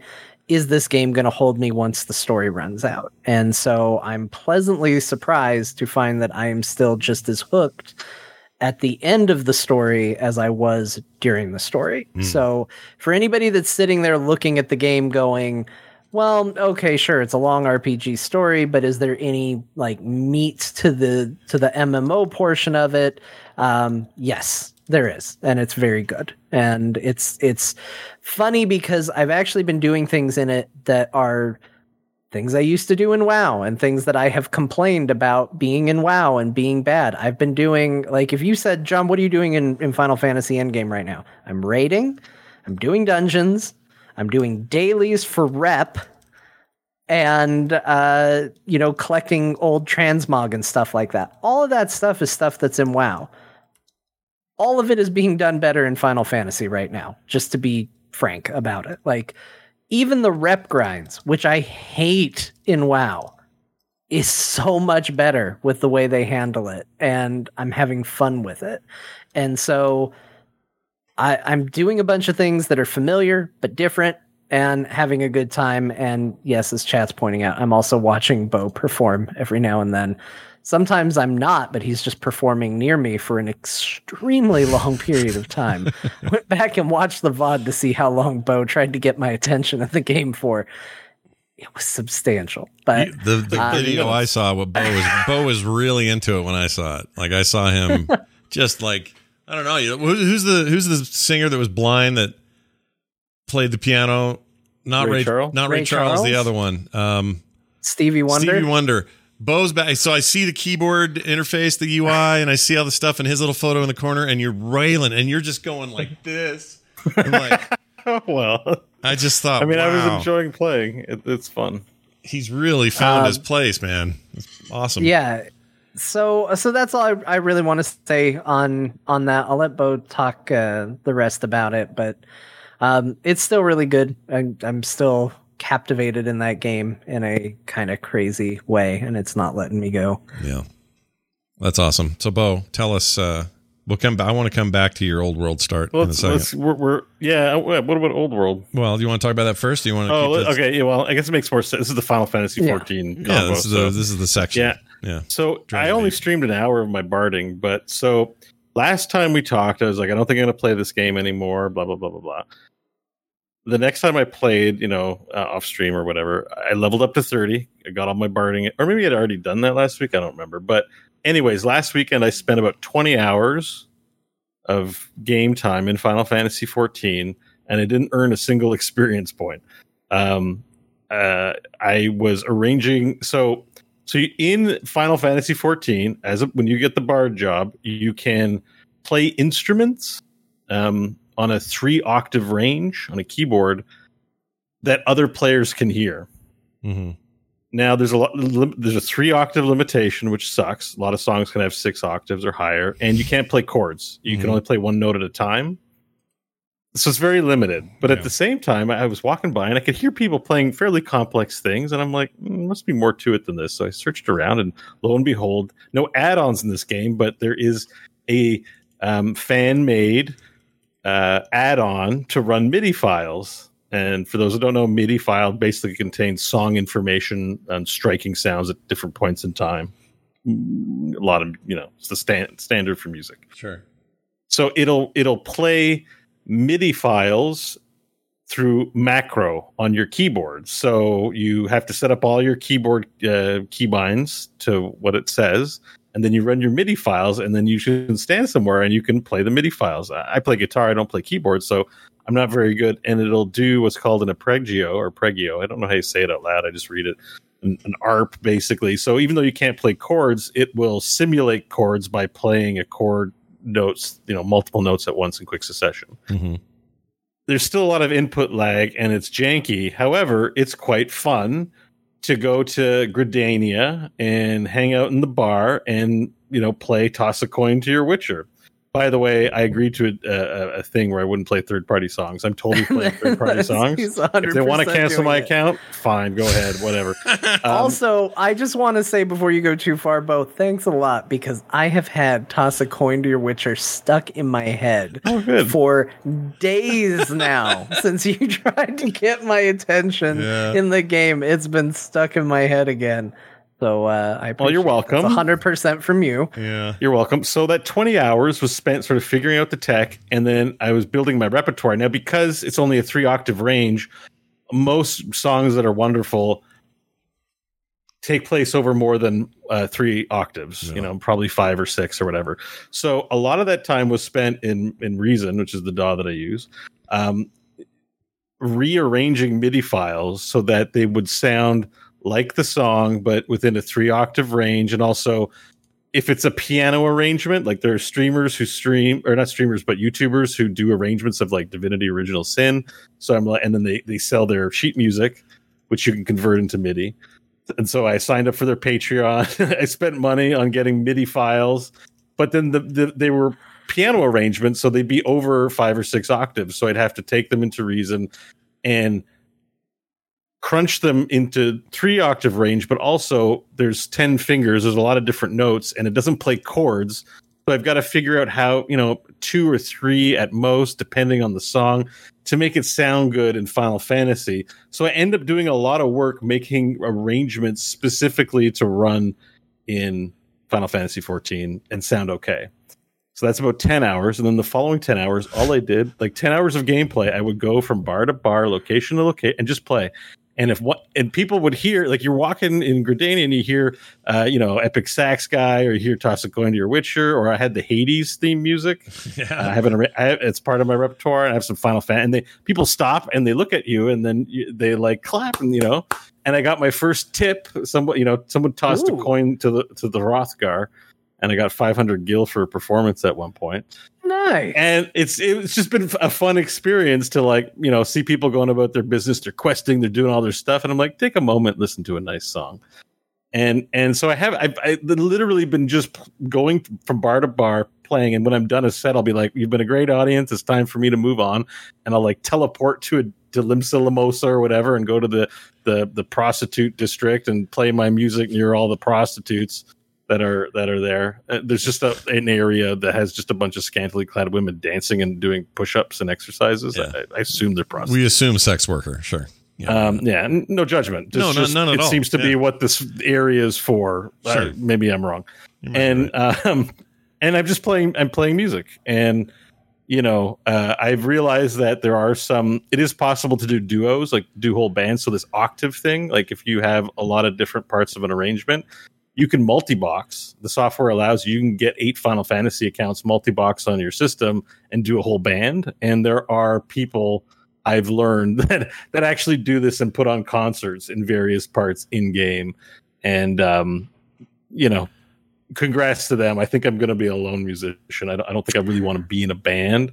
Partially because I'm pretty much done with Final Fantasy 14. That Yeah. may that may make some people sad, but um, I have a thing where if I realize a game is going to dominate so much of my life that I spent, you know, 70% of my long weekend making media arrangements for Final Fantasy 14, Yeah. I probably just need to be not playing this game. um, you know, because while it's a great amount of fun, Yeah. there is a little bit of a, a regret hangover that comes with doing nothing but that for 20 or 30 hours. And certainly there's a temptation to build up a concert repertoire.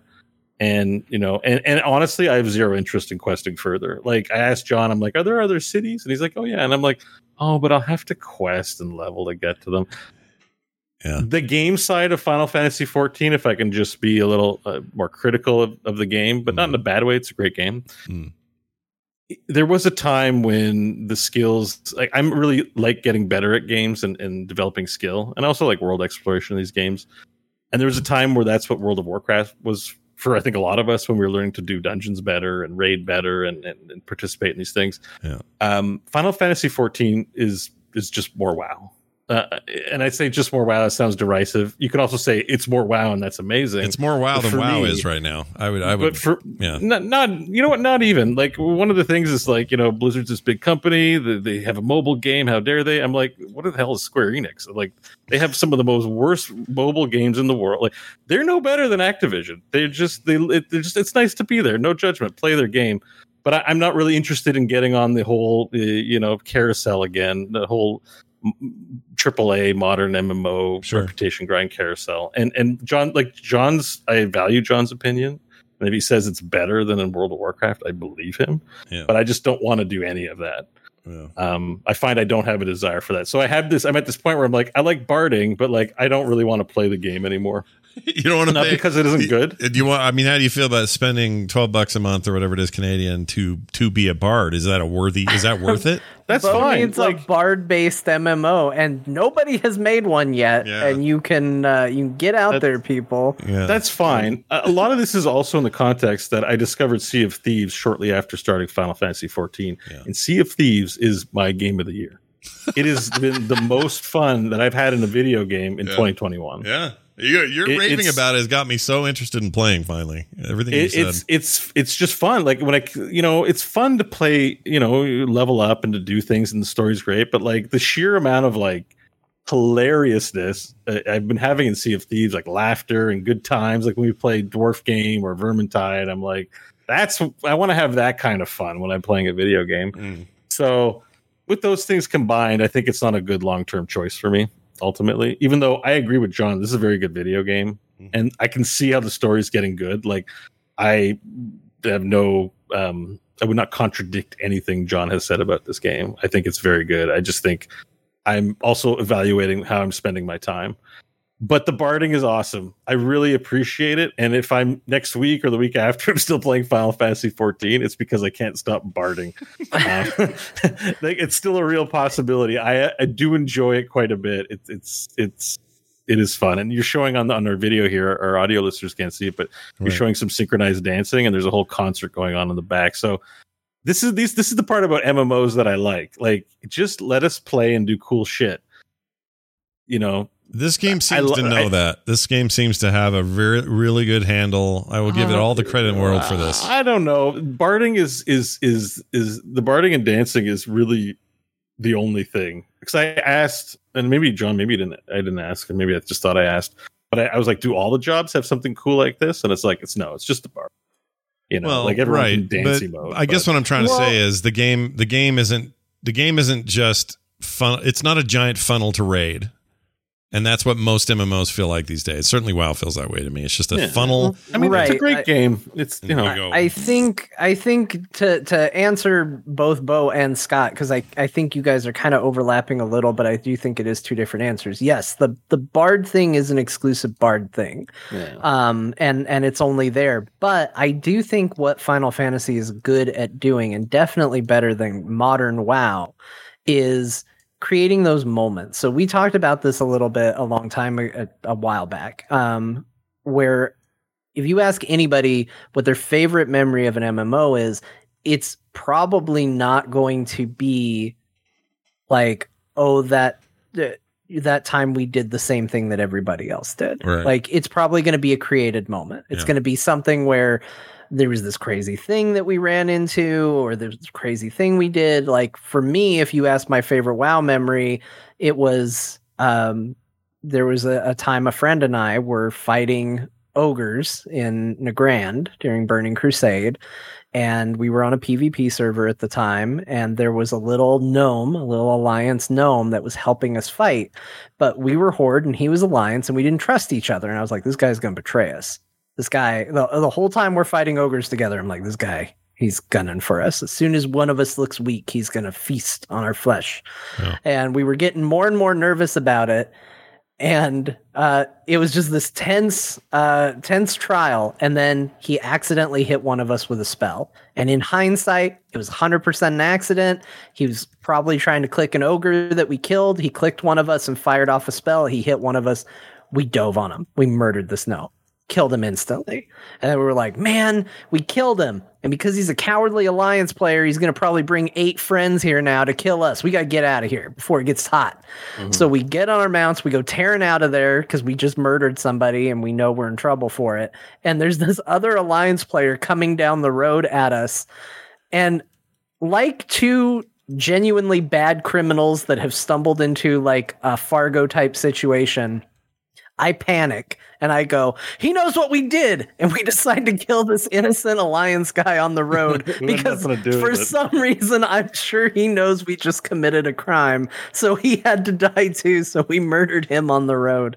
And it was just this moment of like, panic and like people making increasingly bad decisions. Like i said just like a, a coen brothers movie like played out in an mmo that's my favorite one of my favorite memories in wow. That's not something they developed. That's just something that the systems allowed for. And i feel like that has gone away over time in world of warcraft. And i do think final fantasy is better at creating a world where more of that stuff is possible Yeah. because of how less restrained a lot of those systems are. And Barding is a good example, and the elaborate outfits that you can make and put together, and the fact that they don't take themselves so seriously. So you do see people on really stupid mounts and wearing really stupid clothes all the time. Like, you know, you go into, you can do some of the most epic battles in Final Fantasy. Like, it will be heart wrenching story. That, like, there's a story beat in Shadowbringers that I haven't been able to stop thinking about since it happened. And it's heavy spoilers, so I can't talk about it. But I, I just like it consumed my mind, and it, I was deep in thought and like, man, this is so interesting. This is so good. And then the raid starts, and you have somebody with a chocobo head, and it's like, and but that's fine. And that's okay. You can do that. You can pivot from this heavy hitting story moment to Chocobo Head Man is going to help me fight this fight. And that's okay. Yeah. And I think that's kind of the world that they've cultivated and why it's My so immersion, man. Yeah. Yeah. Immersion. Yeah. No, I I mean whether they fell into it by accident or this is all just a really ingenious plan to be this at the stage that it's at when it's happening given the state of the MMO market in general, I I don't know, but they've done, you know, they are they've they've found themselves in a really great position. And I guess hats off to them for that cuz they are reaping the benefits. Uh back to uh what was oh old world a little bit. I pl- i did play a ton of that. I talked about it so much last week i didn't want to burn everybody's ears up with it but i really like old world. John did you have much of a time in there or how, how'd it go with you? Okay, this this is how I'm going to talk about Old World. There's one time I had to uh, run and take the trash out real quick, and I live in a place where it's hot, so you can't do that barefoot here. yeah And uh, so I had to do it quick, and I was at my uh, parents' house at the time, and I just grabbed the flip flops that were by the door, Yeah. and I started walking, and there was something different about it, and I couldn't tell exactly what it was. And I got the trash out. I did what I had to do, but I came back and discovered that I had put on my dad's flip flops. and there was something different about it and it it didn't feel right. right It felt different. They were more expensive than what my flip flops were, so they were definitely more comfortable ultimately. Yeah. But they also weren't mine, and so there was an unsettlingness about it, yeah. and there was a discomfort that came along with it.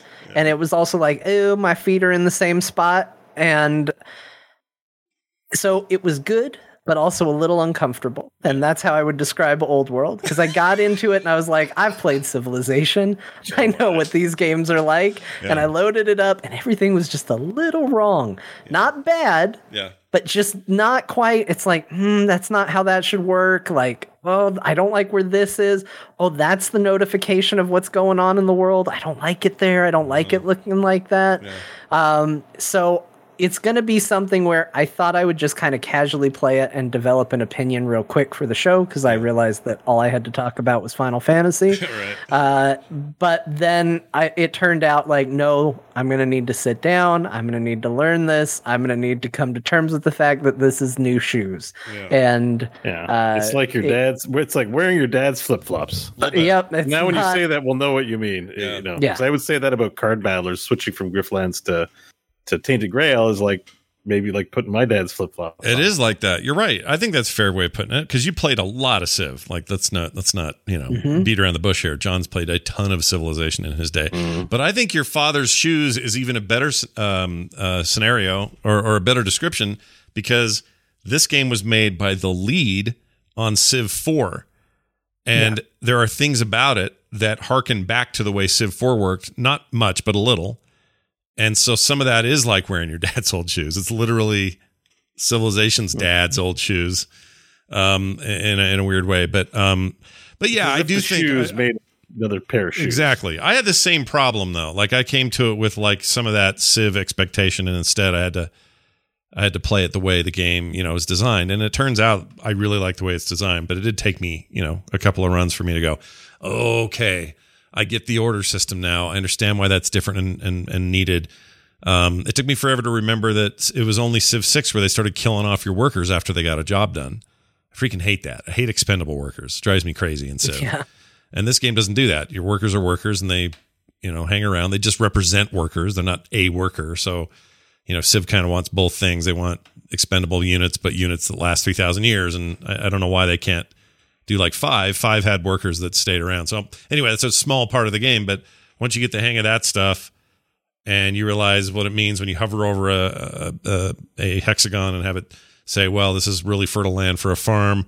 Problem is, it's right next to this city state, and these guys are dicks. And if I put a farm there, it's just kind of leaves an open hole. If I put, if I do walls, great, but I haven't researched those yet. Like, there's a lot of, lot of nuance happening there. But then there's this whole thing on the ground with your family and who's raising who and which version of the family's running which city that you founded and and you know wh- why your wife wants to kill you secretly you didn't know about it and also you caught a disease and you may die anyway like there's so many like these weird personal things in it that it's made it feel like a whole different game which it should. I don't want to just play civ again. I have civ. We can play civ a million times and whenever civ 7 comes out there'll be a new civ.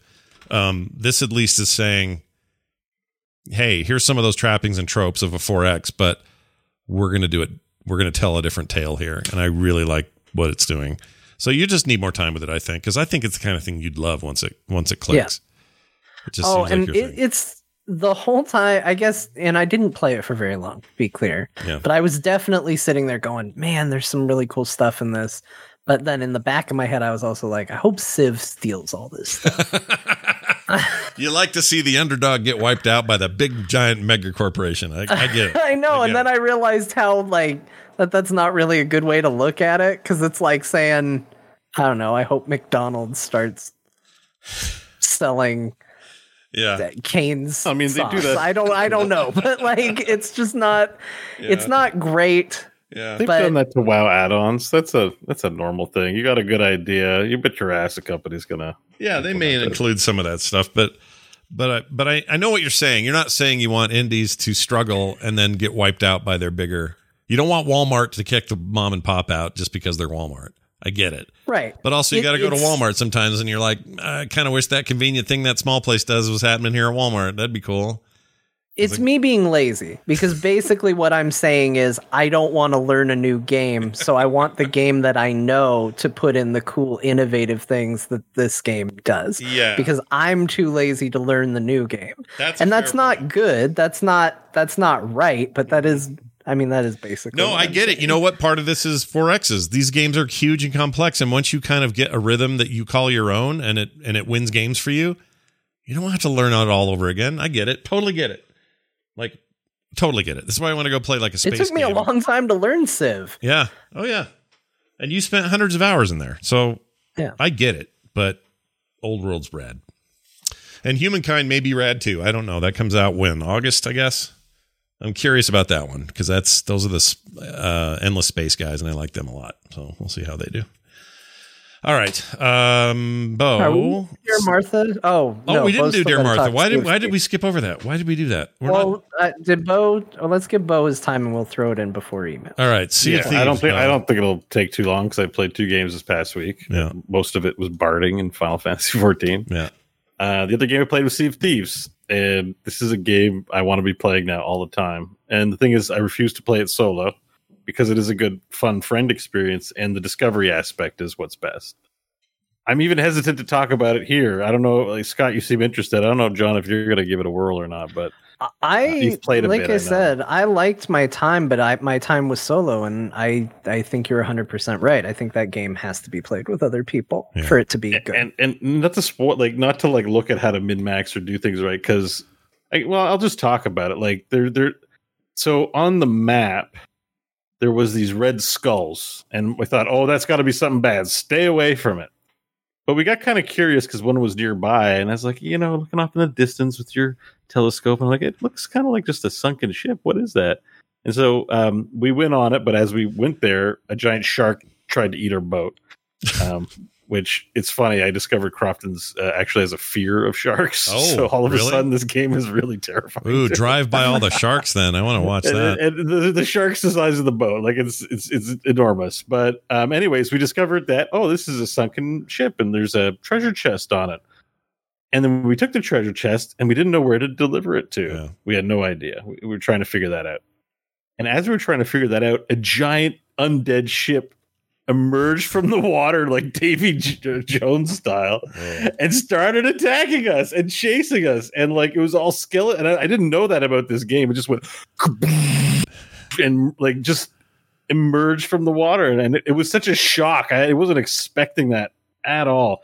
And I don't even know if it was related, honestly. That might have been just a random encounter. I don't know if it was because we took that chest or not. Right, right. and um anyways there's stuff like that it's it's just it's so delightful to to be exploring and not know what to expect. And i'm so i play so many games. When i play final fantasy 14 i know what to expect right? This is the raid boss. This is where i get my gear. What's the thing? What's this, this Right. i'm like i'm never quite sure what to expect. And i really appreciate that about this game. Hmm. uh, and the other thing is, and so that's one story. Uh, by the way, on that ship, don't board their ship. I thought I could board their ship, kill the skeletons, and take it for myself. Yeah. The skeletons res after a time, so I killed them all, and then they res and killed Frigate skeleton. Yeah, Yeah. the undead, they're they're tough. Yeah. Um, but another aspect, another thing that happened, what we did in activity, and we streamed this one this week, was we were doing one quest, but we found a treasure map, and then we went to the island where the treasure map was pointing, and it was like it was like a, a riddle, and we had to find like you know do something with the endless lizard, and we spent like twenty minutes trying to find this endless lizard, and we were about to give up, and then I found the endless lizard, and then Elder Scrolls style, the the, the letter just goes glowing like. And I'm like, whoa, we're discovering shit. Hmm. and then there's more it reveals more clues. And we had to go through a series of clues to find actually pretty sweet you know load of treasure to take back. Um so this has all just been new. I, I, don't, I don't, don't know that these systems exist in the game as i play them. I still don't know what else is in there. And it's delightful. And it's even though there's violence in the game I, I really appreciate when a game can be very creative about the fun that you can have with it and be not emphasized on fighting and killing being the thing which which they've done majestically here. So it's it's kind of like a little bit of no man's sky uh, mixed in with a four player co-op style game Yeah. basically that's, that's that's you know it, there, there's crafting if if you there's just little things like if you eat raw fish you'll your face will turn green and your vision blurry and you'll throw up you got to cook the fish Mhm. you know there's stuff like that where it's like you have to do logical things in the game world uh, but if you don't know them you can stumble and have these hilarious memories like john was talking about his memory of the emergent gameplay and, and wow there's a lot of that in here with your friends so ah this is this has been my favorite gaming experience this year and i'm really That's awesome. And best in class water. Never forget that Oh, water. it's so good. I want it in everything. Yeah, it's really good. That thing rises up and the sun hits it. Oh, it's so cool. And it even changes like when the waves are high and you're in it, you go up and down with the wave, just like in a real ocean. You're Yeah. like, you know, it's scary at times. Makes me want to bust out a uh, jet ski or something. They don't have those in pirate times. Um, all right, very nice, uh, John. We're going to go back to our our uh, our Dear Martha review because we didn't. I didn't mean to skip it. We're going to do it now. So everybody, sit back and enjoy another review from the the pages of Steam as told through a Dear Martha letter. Enjoy. My dearest Martha, today I write to you with a review of the game Reminiscence. Martha, this game is amazing for a free game. I don't usually leave game reviews, but this game blew me away, created by a single person. If you had a full size team and funding, I could see this becoming AAA horror title. Game gave me chills the entire time, playing sitting on the edge of my seat, waiting to see what happened next. Very short lived, but amazing nonetheless. 8 out of 10. Game gives me PT vibes all day. Fantastic gameplay, great story, and the game actually scared me a bit. And that's really saying something. Check it out and dev keep up the good work. I'd love to see more of this game has amazing potential to become on of the best horror titles if the story and gameplay was expanded. Props to the dev. One of the best games I've played in a long time, and all I can say is I want more. Keep it up, dev. This game is just too good. Yours in this life and the next, Ace Blaze official. Oh man, should have been crack, Crackhead Junior because Definitely blazed when he wrote that. yeah. Did he write that in um, all caps or is that just my? Oh yeah, takeaway? let me just Okay. put this in. Uh, let me just put the review here in our Discord. You can see it yourself. All right, because Scott it- wanted to find this. you Yeah. expressed that pretty well, and and oh yeah, look at that, all caps, baby. I like, I like that the game scared me a bit, and that's really saying something. Like not Yeah. quite a bit, like it's Yeah, just an average me. amount, but that's still saying something. Scared me a bit, I guess. Oh yeah, there it is. A chat. bit? You guys can see this. Well, it's actually one word. It scared a bit. A bit. Yeah, I tried not a bit, I a tried to make it sound like it was one word. If uh, we'll see if that came through. Oh, I can't. I, I, it bit. landed real well on my ear. Yeah, It's like loud. made me laugh. This guy has uh, broken either. What is broken PT keyboard- vibes? PT. Oh, PT. Don't you remember PT on the PlayStation? The um, it was it was the demo that was all secrety, and they weren't telling us what it was for. But if you beat it at the end, it would say Silent Hills, and it was supposed to be uh, Kojima was making a Silent Hill Oh. game, and it even had uh, what's his name that ended up in Backpack Simulator, um, uh, whatever it's called. What's it called? Norman Reedus. Norman Reedus. He was in the very end of it. Mm. Um, but then that all got I, uh, canceled, and the demo eventually went away. I think if you never updated it PS4 past a certain point, you still have it. But it was the scariest damn demo ever m- made. I mean, this is like Oh. before Resident Evil 7, so I feel like maybe since this things have gotten scarier. But up to that point, nobody had quite done anything quite like that. It was a hell of a thing. Yeah. I thought he was Very talking about like. PTSD or s- like PT vibes was a you know. Oh, I see. Yeah. Yeah, no, he means I the was actual yeah, PT. uh, yeah, but you're right. It was probably a game he was referencing. yeah, PT is a hell of a thing, man. You should watch a playthrough on uh, on PT YouTube. go home. Yeah, PT. I accidentally deleted it off my PS4, so it still shows up as something I can download. But if I try to download it, it won't let me. Yeah, it's really dumb that they don't just let you download Yeah. it. Like, who cares? Why? Why? Ugh, that's dumb. All right. Well, well done, everybody. It's uh, time for emails. That's a good question. Quick email from a listener. This is from Bino. Yeah. Ah, Bino. Old Nice. Bino, Bino, Bino, Bino. Yep. Keeping us safe no matter what we do. Look That's at the big brain on Bino. Everyone loves Bino and his big brain. He says, Hey guys, uh, having never played the series before, I recently picked up Mass Effect Legendary Edition and finished the first game. Aside from the understandably clunky combat and UI, I really in lo- or I really loved and looked loved it and looked forward to diving into two and three. I also have a uh, or in progress playthroughs of both Sekiro and Dark Souls One going, which are my first experience with Souls likes. Well, those are both good games. Uh, especially Sekiro is really neat. I, I wish I liked Souls likes and I'd play it more.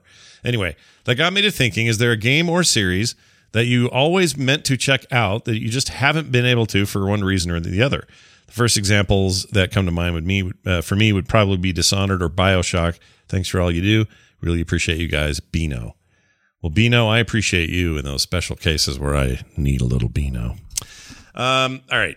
What do you Beano? It's uh Beano, I don't know if they have it in Canada, but up here you can buy a Beano and it's literally a thing that makes you not fart. So that's cool. Oh, really? Is Yeah. it- Yeah, it It's the, the it's the solution to beans. Yeah. If you it, Yeah. it's literally called like, Beano. It's like Drano, except the opposite. It's It's like- like bean, no, no beans. No You're beans. Not going to do to me Oh, what you intend to do. Beano. Beano. I never heard of Beano. Yeah. Well, maybe it'll get up there one day. It's like Tim Hortons for you guys. I mean, just I've had Beano Noir, but Beano Noir. I want that as a gamer tag, honestly. Beano Noir. That's not bad. Yeah. That's Pretty not bad. Um, all right. To answer this question, um, the answer would have been Dishonored, except I finally cracked that open, but I haven't finished it yet. I do really like that game, so I need to finish It's it on, on my shame list. I don't know why I can't get into Dishonored. I've tried I've tried 3 times and I have a hard time with that series even though it being completely up my alley. as far as Everything about it is up your alley. Like everything. Mhm. The tone, the setting, the the perspective, the the stealthy, uh, thiefy shit in there. Like I can't. One believe- thing that isn't is there is uh I don't know if it's in the sequel, but I know there's a morality system in the first one. Yeah. And let me just say, when I'm playing like an assassin, Yeah. there's no morality. I know I'm a light side shepherd all the way, and you know I'm gonna be paragon till the day I'm dead.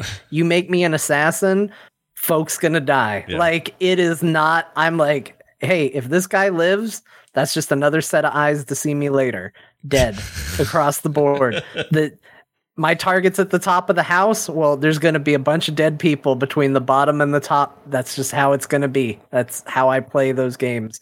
Uh, the only exception being, weirdly, I got the pacifist achievement for the Deus Ex game. But beyond that, Yeah, I usually just take people out permanently.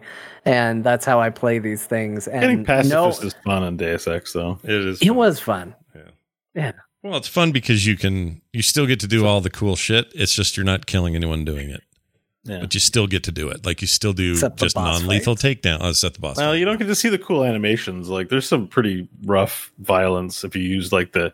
There's these metal bars. They're not even like blades. It's just these metal bars that you can just shoot, shoot through people and just like murder them. Yeah, no, no Oh, Yeah, doubt. you don't you don't get to see that animation when you or, What's his- or there's the upgrade where you can just barf out explosives from your chest. Like you never get to do that stuff. What's his name? Jan- uh, Jeffrey Jansen. What's his name? The character. The- Adam Jensen. Adam Jeffrey Jensen. Jansen. I know he's Hello, got the guys. most, I'm Jeffrey Jansen. he's got I've the most augments. boring name. Adam Jensen's like the most like. No, no offense to any Adam Jensens, but it doesn't sound like a super spy stealth future guy. It just sounds like a dude. Oh, the I can the see the. Adam thing because there's a lot of religious allegory uh, with the story. No, But that's true.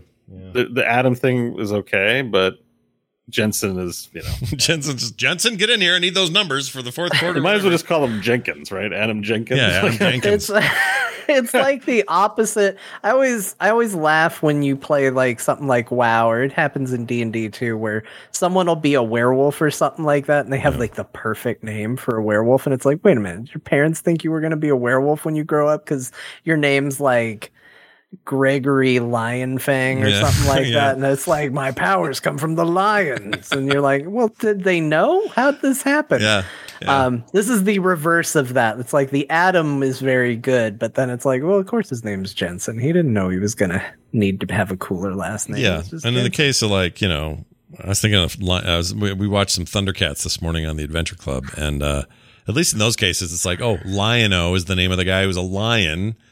Tygra is the dude, dude that looks like a damn tiger, and Panthro is a panther. Like we get it.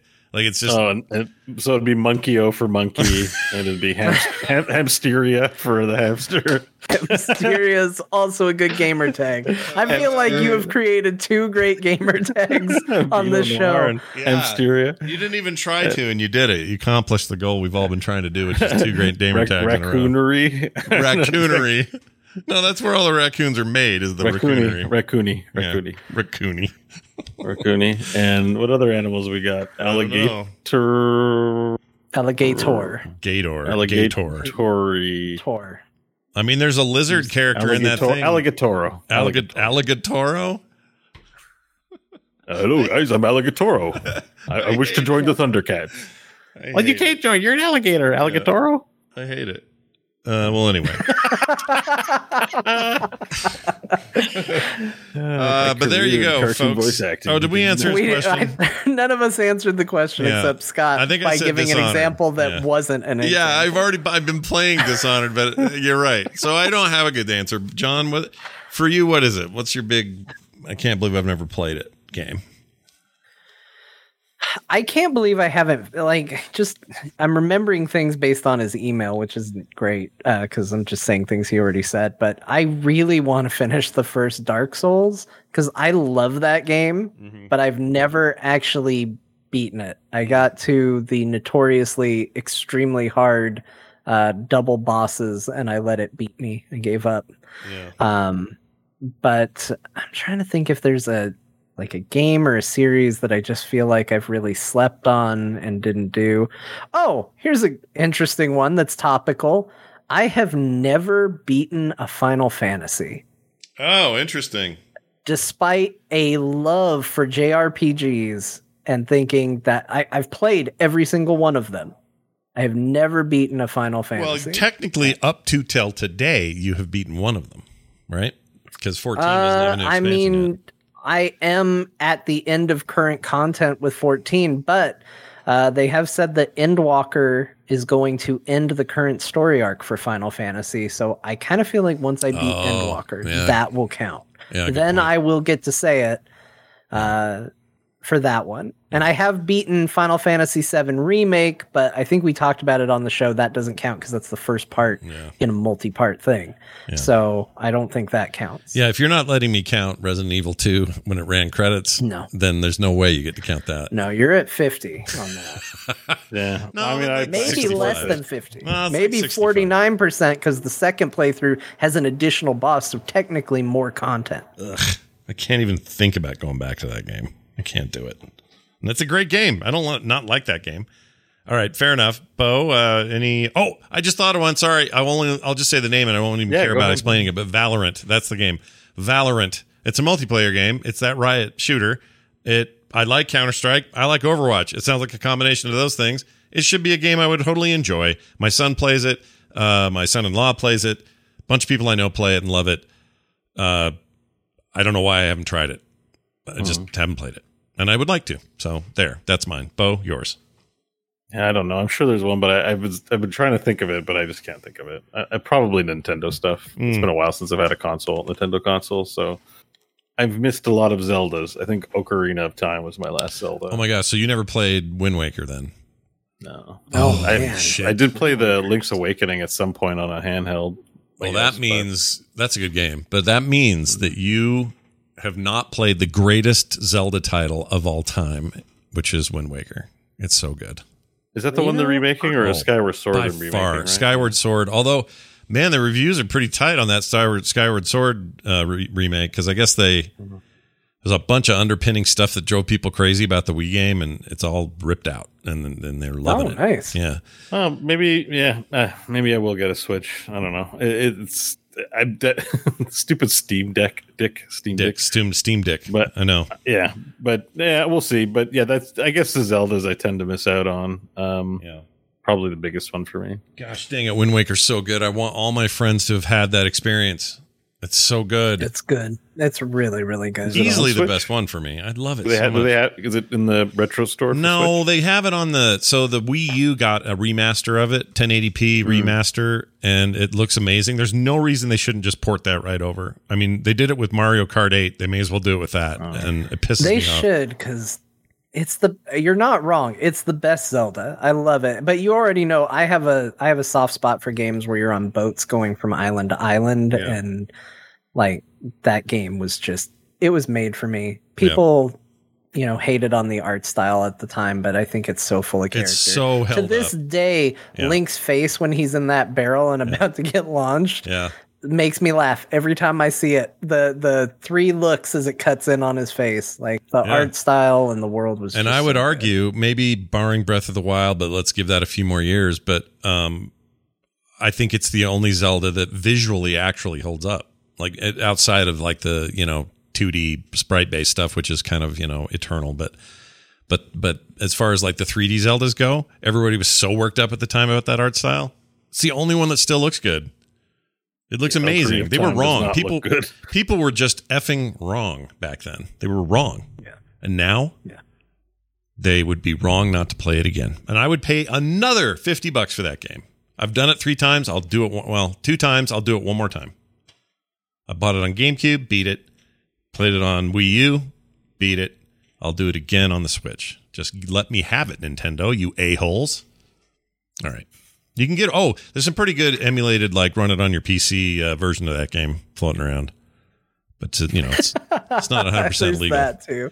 Yeah. Don't let Nintendo know though. They're Yeah, don't tell them, but it's in 4K and everything. It's beautiful. Um, all right. Uh, well, there's your email, and uh, we've answered your question there, Bino. So go back to your uh, to your friends and see how that worked out. I don't know why I'm saying that.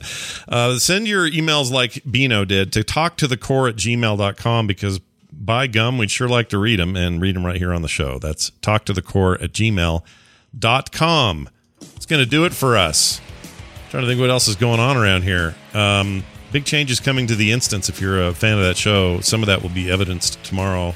We have a guest host while Garrett's out of town, and the following Ooh. week another guest host while Garrett's out of town, by the name of Jonathan Jagger. Uh oh. Yeah, Oh. you think You guys Dragon gonna Beef? go hard on that uh, leaky thing? Yeah. Oh yeah. Hell yeah. Um, yeah, that I was leak thing is. talk about it today, but clearly you're saving it for the old instance. yeah, probably. I mean, I, I almost much- put it on there, but I figured that would be a good place for you to talk about. Yeah. Plus, it's there's still questions about its source, but there's this discussion around it is valid. Plus, you know, the instance is changing. We're talking about other games. We're going to go hard on some. I really want to get down to the the bone on why why the Final Fantasy thing is happening and why it's happening now, and in such Oh, an intense so way. And there's say. a lot to say, and I know John's got a ton to say. That's why. Yeah. That's why I'm having him on. So that'll be next Friday. Tomorrow, um, I have a guest on who uh, he and I will talk about the upcoming New World, not to be confused with the 4X Old World. Civ X, uh, Civ 4X like game, right? Yep, that's the one. I finally got it right. Uh, nope, you're still wrong. It's the MMO from Amazon Game Studios that's coming soon and is currently in the top 10 bestsellers on Steam. Uh, whether people are going to be truly happy or not, we'll find out. But we're going to dig deep as to what that game promises and uh, get ready for seeing what it actually delivers. And there's this WoW leak, which we'll definitely probably discuss as well. Uh, anything else going on, John? Do you want to say anything or give us any advice or you know, I don't know, spread rumors, whatever? You can do it now. Here's your chance. Uh, I heard the instance was uh, Core 2. Oh, that's what I heard. Someone said, "Hey, Core Two, boop." Ver-, you know, like everybody wants to say that the the they used to say this about Core. They said, "Oh no, you already have boop. Why are you doing another one?" No, it's not. It's not even close. It boop is all about indies. Total focus. That on was indies. my favorite thing about being in that chat was Yeah. seeing people do core 2 because when we announced that we weren't doing just hots and we were going to do general video games i saw all the boop 2 boop 2 boop Yeah. 2 Yeah. and now we've come full circle and now it gets to be core 2 and i just felt real validated and happy Yeah, and until they actually hear it and realize, oh, it's not that, it's this other thing. But no one, everyone has the patience of a flea, so that's pretty great. I thought I thought this was instant Zero. This is the Instant prequel to the zero. I like that even better. Instant zero sugar. That's what I'm going to call it. Anyway, uh, Bo, Yeah, literally. I don't. I'm trying not to have sugar here. So anything, anything you'd like to add to the uh, finality? Uh, no, but just uh, to add my two cents, since I'm not going to be a part of this wild leak conversation, that uh, you know, it's out of the, you're out of the frying pan into the fire. yeah. I, Yeah. I, I think there's a lot of uh, uh, favorable. I think it just looks better than it is, and we'll be bitching about uh, Square Enix in in, a, in in short order. It, it always happens. It comes full circle. We know this to be true. so there you go. That's my contribution. Uh, all right, I like make it. Of it. Ignore it or make of it what you will. No, I like it. It was like a slap on the butt out the way of the door. It's perfect. Uh, we're we're done. Thank you all for being here. We'll be back next time with a whole nother show. In the meantime, thanks for your big support over there at uh, patreon.com slash core show. It means a great deal to us that you support us. And if you haven't, consider it. All the details are there. You can also find it and everything else at frogpants.com slash core. And those emails ain't going to send themselves. Talk to the core at gmail.com. That's talk to the core at gmail.com. That's going to do it for us. For me, for Bo, for John. We'll see you next time.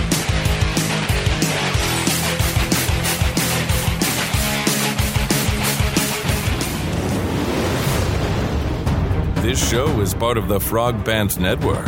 Yes. Get more at frogpants.com.